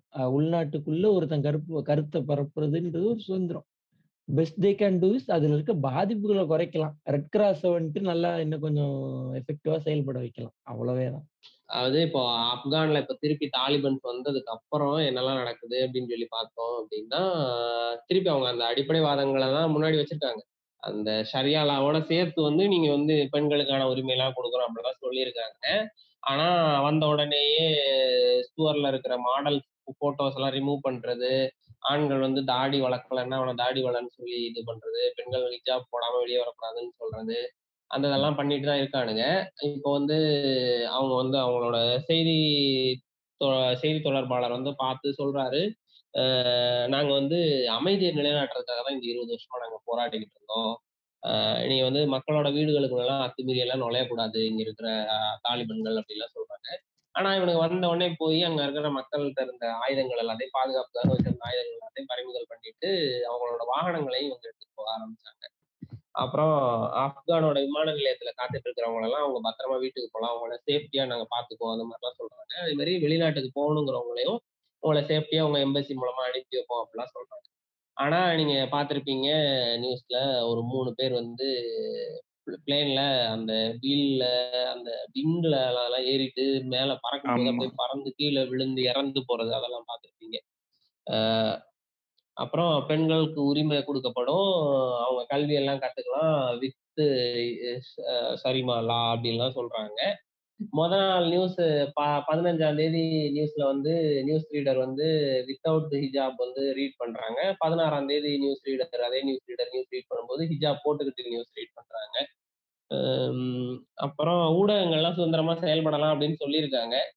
ஆனா முக்காவாசி கண்ட்ரீஸ்ல வந்து ஊடகங்கள் வந்து ஊடகங்கள் தான் இந்த இவங்க ஆட்சிக்கு வர்றதுக்கே இவங்களை உள்ள கொண்டு வர்றதுக்கான தூண்டுகோலாவே ஊடகங்கள் தான் இருக்குது. இதெல்லாம் நீங்க எப்படி பாக்குறீங்க? அவங்க சொல்றதும் செய்யறதும் முரணா ஒட்டுமொத்த முழு முரணா இருக்கு. அதெல்லாம் எப்படி பாக்குறீங்க? உங்க வாய் உங்க உருட்டு தான். வேற என்ன சொல்ல? என்ன சொல்லிட்டு போறான் அவன் அது எப்படி பண்ண போறது இல்ல அவன் ஒன்னும் ஃப்ரீடமுக்கு எல்லாம் சப்போர்ட் பண்ணி நிக்க போறதெல்லாம் இல்ல. அப்படியே பண்ணாலும் ரெண்டு நாள் ஒரு பிஆர் ஸ்டண்ட் பண்ணும் நாங்க நல்லா வந்த. ஃப்ரெண்ட்ஸ் எல்லா நாடும் சப்போர்ட் பண்ணுங்கன்னு ஏதாவது கேட்பான் he will be in his old ways உள்ள நடக்கிற. விஷயங்கள் பத்து நாள் கழிச்சு வெளியே தெரியாது. அந்த நிலைமைக்கு அவன் மீடியாவை அப்ரஸ் பண்ணிடுவான் சிம்பிள் அதுக்கப்புறம் இந்தியால Fundamental உள்ளவங்க இந்தியால உள்ளவங்க. மற்ற கண்ட்ரில உள்ளவங்க எல்லாம் சப்போர்ட் பண்றாங்கல்ல? தாலிபான். காமன் காமன் பீப்புள்ஸ் ம். அது அதை. பத்தி என்ன நினைக்கிறீங்க? அவங்க என்ன சொல்றானுங்க அவனோட இந்த இந்தியால இருக்க அவனோட ஊரை வந்து அவன் ஆட்சி பண்ணணும்னு நினைக்கிறான். அமெரிக்கா வந்து சுரண்டிட்டு இருக்கு அதை தான் அவங்க தட்டி கேட்டாங்கன்னு சொல்லிட்டு முறக்க முட்டு கொடுக்குறாங்கல்ல? அதை பத்தி. இல்லைங்க. அவன் நாடா அவன் ரூல் பண்ணணுங்கிறதே வந்து ஃபர்ஸ்ட் ஆஃப் ஆல் வந்து யாரா இருந்தாலும் அவன் நாட்டை அவன் எவ்வளவு பெரிய கொடுங்கோலனா இருந்தா கூட அவன் தான் அவன் நாட்டை. என் நிலம் நான் என்னோட உரிமை அப்படிங்கிறது நீங்க எங்க பாப்பீங்கன்னா நீங்க வந்து அதெல்லாம் விடியா அதெல்லாம் பேசாதயா. நம்ம நாசியில வந்து ஹிட்லரை வந்து என் நிலம் என் மக்கள் அப்படின்னு சொல்லி அவர் பேசினார். அதனால ஹிட்லர் நல்லவர் அப்படின்னு நீங்க சொல்லிடுவீங்களா? ஒருத்தன். கொடுங்கோல் ஆட்சி பண்றான் அப்படின்னாங்கிறதுக்காக அவன் வந்து அவன் அந்த நிலத்தை சேர்ந்தவங்கிறதுக்காக அந்த கொடுங்கோல் ஆட்சி வந்து அவன் ஏத்துக்கணுமா? அப்படிலாம் கிடையாது. அதெல்லாம் அதுக்கு முட்டு அதுக்கு சப்போர்ட் பண்றாங்கன்னா அது தப்புதான். ஆஹ் ம். எந்த இந்தியால. ஆமா. ஆக்சுவலா இந்தியால அந்த பர்டிகுலர் ரிலீஜனை சார்ந்த நிறைய பேர் அதுக்கு சப்போர்ட் பண்றாங்கங்கிறதே இருக்கு. இன்னைக்கு நடக்குது. எசு- எசு சொன்ன அந்த இதுதான் அந்த பாயிண்ட் ஆஃப் வியூ தான். அவங்க பல இது இது ஆக்சுவலா வந்து அவங்களுக்கு தெரியல. இங்கே ஒரு கேங் அவங்க அவங்க கழுத்தை கடிக்க வெயிட் பண்ணிக்கிட்டு இருக்கு. தே வில் யூஸ் இட் ம். இந்த விஷயத்த அவன் யூஸ் பண்ணிப்பாங்கிறது அவனுக்கு தெரியல. ஆஹ் நாளைக்கு இதுதான் இவங்க கழுத்து கத்தியா மாறும். அண்ட் ஓரளவு முற்போக்கு பேசுறவங்க இதுக்கு சப்போர்ட் பண்றாங்கன்றத நான் எப்படி பாக்குறேன்னா ஜஸ்ட் பிகாஸ் யூஎஸ் இருக்கு யூஎஸ் இன்னொரு சைடு இருக்குங்கிறனாலே நான் வந்து இவனுக்கு சப்போர்ட் பண்றது கூட பரவாயில்லங்கிற ஒரு மைண்ட் செட்ல வந்த. மாதிரி தான் எதிர் இதுக்கு சப்போர்ட் பண்றது ரெண்டு எக்ஸ்ட்ரீம்ல இருக்காங்க ஒண்ணு பயங்கர அடிப்படைவாத மத ரீதியா இருக்காங்க. இல்லைன்னா எக்ஸ்ட்ரீம்லி ஓக் ஆயிடுறாங்க அது என்னப்பா அவங்க நாடுப்பா அப்படின்னு இப்போ ஆக்சுவலா ரஷ்யா சைனாலாம் இந்த சைடு போயிட்டானுங்க தாலிபான் சைடு ஸோ டிஃபால்ட்டா. இன்னைக்கு அவன் வந்து தாலிபான் அப்போஸ் பண்றான்னா should stand with US and other capitalist countries. Is not ready அவன் ரெடியா இல்ல அந்த சப்போர்ட் கொடுக்கறதுக்கு. அதனால நான் தாலிபானுக்கே சப்போர்ட் பண்ணுவேன். இவனுக்கு சப்போர்ட் பண்ண மாட்டேங்கிற ஒரு வித்தியாசமான மென்டாலிட்டி வந்துட்டானுங்க அது ஒரு முட்டாள்தனம். என்னைக்குமே. வந்துட்டு நீங்க ஒரு ஐடியா நீங்க ஃபாலோ பண்ற ஐடியால தவறு இருந்தா கூட அதை மாத்து மாத்திக்கிறதுல எந்த தப்புமே இல்லை. அதுதான் ஒரு மெச்சூரான செயலும் கூட. இப்போ. இப்போ அவன் அவங்க அவனுங்க பண்றது கரெக்டா தப்பா அவங்க சப்போர்ட் பண்ணணுமா பண்ணக்கூடாதுன்றது யார் முடிவு எடுக்கணும்னா அந்த ஊர் மக்கள் தான் முடிவு எடுக்கணும் இப்போ ப்ராப்பரான ஒரு எலெக்ஷன் வைக்கணும் இப்போ. ஓட் அதெல்லாம் அதெல்லாம். வச்சு அந்த மக்கள் வந்து அவங்க அவங்களே ஏத்துக்கிட்டாங்கன்னா நீங்க சொல்றது கரெக்ட் இங்க இங்க இந்தியால சப்போர்ட் பண்றானுங்களே நீங்க சொல்றது. ஏத்துக்கலாம் அவங்களே வந்து உயிர். பழசா போகுதுன்னு சொல்லிட்டு ஃபிளைட்ல போ ஃபுட்பால் அடிச்சுட்டு போறாங்க இல்ல இல்ல மக்கள் இல்ல இல்ல மக்கள் சப்போர்ட் பண்ணுற எப்படி தெரியுமா ஒருத்தன். வந்து அவனுக்கு சப்போர்ட் பண்ணலனாலும் அவனால அந்த நாட்டுல பீஸ்ஃபுல்லா வாழ முடியணும். அது தலிபான் ரூல்ல நடக்காது. இப்போ. ஒருத்தன் அதான் நான் ஃபர்ஸ்ட் சொன்ன அந்த விஷயம் தான் ஹிஜாப் போடுறவ போடட்டும். போடாதவன் அந்த நாட்டுல வாழ முடியுமா? அதான் இங்க கேள்வி. ஷார்ட்டா சொல்றேன். சவுதியிலே. நீங்க வந்து ஃபிளைட்டுக்குள்ள ஏறினாலே உங்களுக்கு கொடுத்துருவோம். பெரிய ஷால் மாதிரி இருக்கும் ஓகே ஓகே ஓகே. நம்ம இது வரைக்கும் இப்போ தாலிபன்கள் வந்து இன்னைக்கு வரைக்கும் நம்ம இப்போ ரெக்கார்ட் பண்ணிக்கிட்டு இருக்கிற வரைக்கும் அவங்க என்னெல்லாம் பண்ணிக்கிட்டு இருந்தாங்க அப்படிங்கிறது வரைக்கும் பேசிட்டோம். பார்ப்போம். நம்ம இனி என்ன நடக்க போகுது? உலக நாடுகள் இதுக்கு எப்படி எல்லாம் ரியாக்ட் பண்ண போகுது அப்படிங்கிறத காத்துட்டு பார்ப்போம். நீங்க எல்லாரும் உங்களோட எண்ணோட்ட சொல்லுங்க. நம்ம முடிச்சுக்கலாம். என்கிட்ட கேட்டா ரிலீஜியன் வந்து ஒரு நாள் இப்படிதான் நிக்கும். நம்ம என்னதான் ரிலீஜியன் வந்து ம். நமக்குள்ளே வச்சுக்கலாம் அந்த மாதிரி சொன்னாலும் it will end in this way ஒரு நாள் இல்லைன்னா இன்னொரு நாள் இப்படிதான் இருக்கும். ஒரு கோட் ஜார்ஜ் கார்லின் சொல்லுவார் never underestimate the power of large and power of stupid people in large குரூப்ஸ்னு சொல்லுவார். அது மாதிரிதான். ஆனா பண்ணானா அவங்கள சித்த பயல்களா ஏசோ சொல்லுங்க ஏசோ. ஏசோ ஏசோ சொல்லுங்க ஏசோ. ராப் சொன்ன மாதிரிதான். நீங்க ம். தனி- நான் தனியா நான் ஃபாலோ பண்ணிட்டு போறேன்ப்பா. உனக்கு எப்படிப்பா உனக்கு என்னப்பான்னு சொன்னாலும் வந்து ம். த்ரூத் த ஹிஸ்டரி வந்து மதத்தின் பேரால கடவுளின் பேரால தான் எல்லா அநீதியும் இங்க நீங்க நீங்க இந்த இந்த அந்த குறிப்பிட்ட மதத்து மக்கள் கிட்ட போய் கேட்டீங்கன்னா என்ன சொல்லுவாங்கன்னா நீங்க மதத்தை ப்ராப்ளம் சொல்றீங்க? அந்த மதத்துல அதெல்லாம் இல்ல. அவங்க ஏதோ பண்றாங்க. நீங்க எங்களை சொல்றீங்க? அப்படின்னு சொல்லுவாங்க. இருந்தாலுமே அந்த ஒரு மத மதம்ன்ற ஒரு காரணம் மதம்ன்ற ஒரு பேரை வச்சுதான் எல்லாமே பண்றாங்க ஸோ. அது என்னோட பர்சனல் நம்மளோட எல்லாரோட பர்சனல் ஒப்பீனியன்னா அது கண்டிப்பா அது வந்து ஒழியணும் அது சொல்லுங்க. அதான் நான் முதல்லயே சொன்ன மாதிரி தான் இதுக்கு மதம் அப்படின்றது ஏன்னா அங்க பெரும்பான்மை மதம் அதுவா இருக்கிறதுனால அந்த போர்வைக்கு முன்னாடி ஒளியறதுக்கு ஈஸியா இருக்கு. நான். இதுதான் பண்றேன் அப்படின்னு சொல்லி. என்னோட என்னோட என்ன சொன்னா மதம்னு இல்ல எந்த ம். விதமான அடிப்படைவாதமும் எந்த விதமான தீவிரவாதமும் வந்துட்டு ஒரு மக்கள் பிரச்சனைக்கு ஒரு நில நிலத்தோட சார்ந்த பிரச்சனைக்கு பதில் அல்ல. ஜனநாயகம் தான் தீர்வு. கரெக்ட். ம், ம், ம், ம். அண்ட் அடிப்படைவாதம் சொல்லி கொடுக்காத மதமும் இந்த உலகத்துல இல்ல.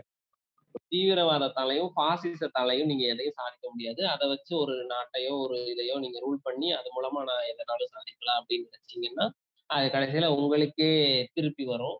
அது மூலமா நீங்க ஒண்ணுமே பண்ண முடியாது. ஸோ பார்த்து காத்திருந்து பார்ப்போம் என்ன நடக்குது அப்படின்னு சொல்லிட்டு. அந்த ஸ்பீக்கர்ஸ் எல்லாருக்கும் நன்றி. இதோட நம்ம முடிச்சுக்கலாம். நன்றி.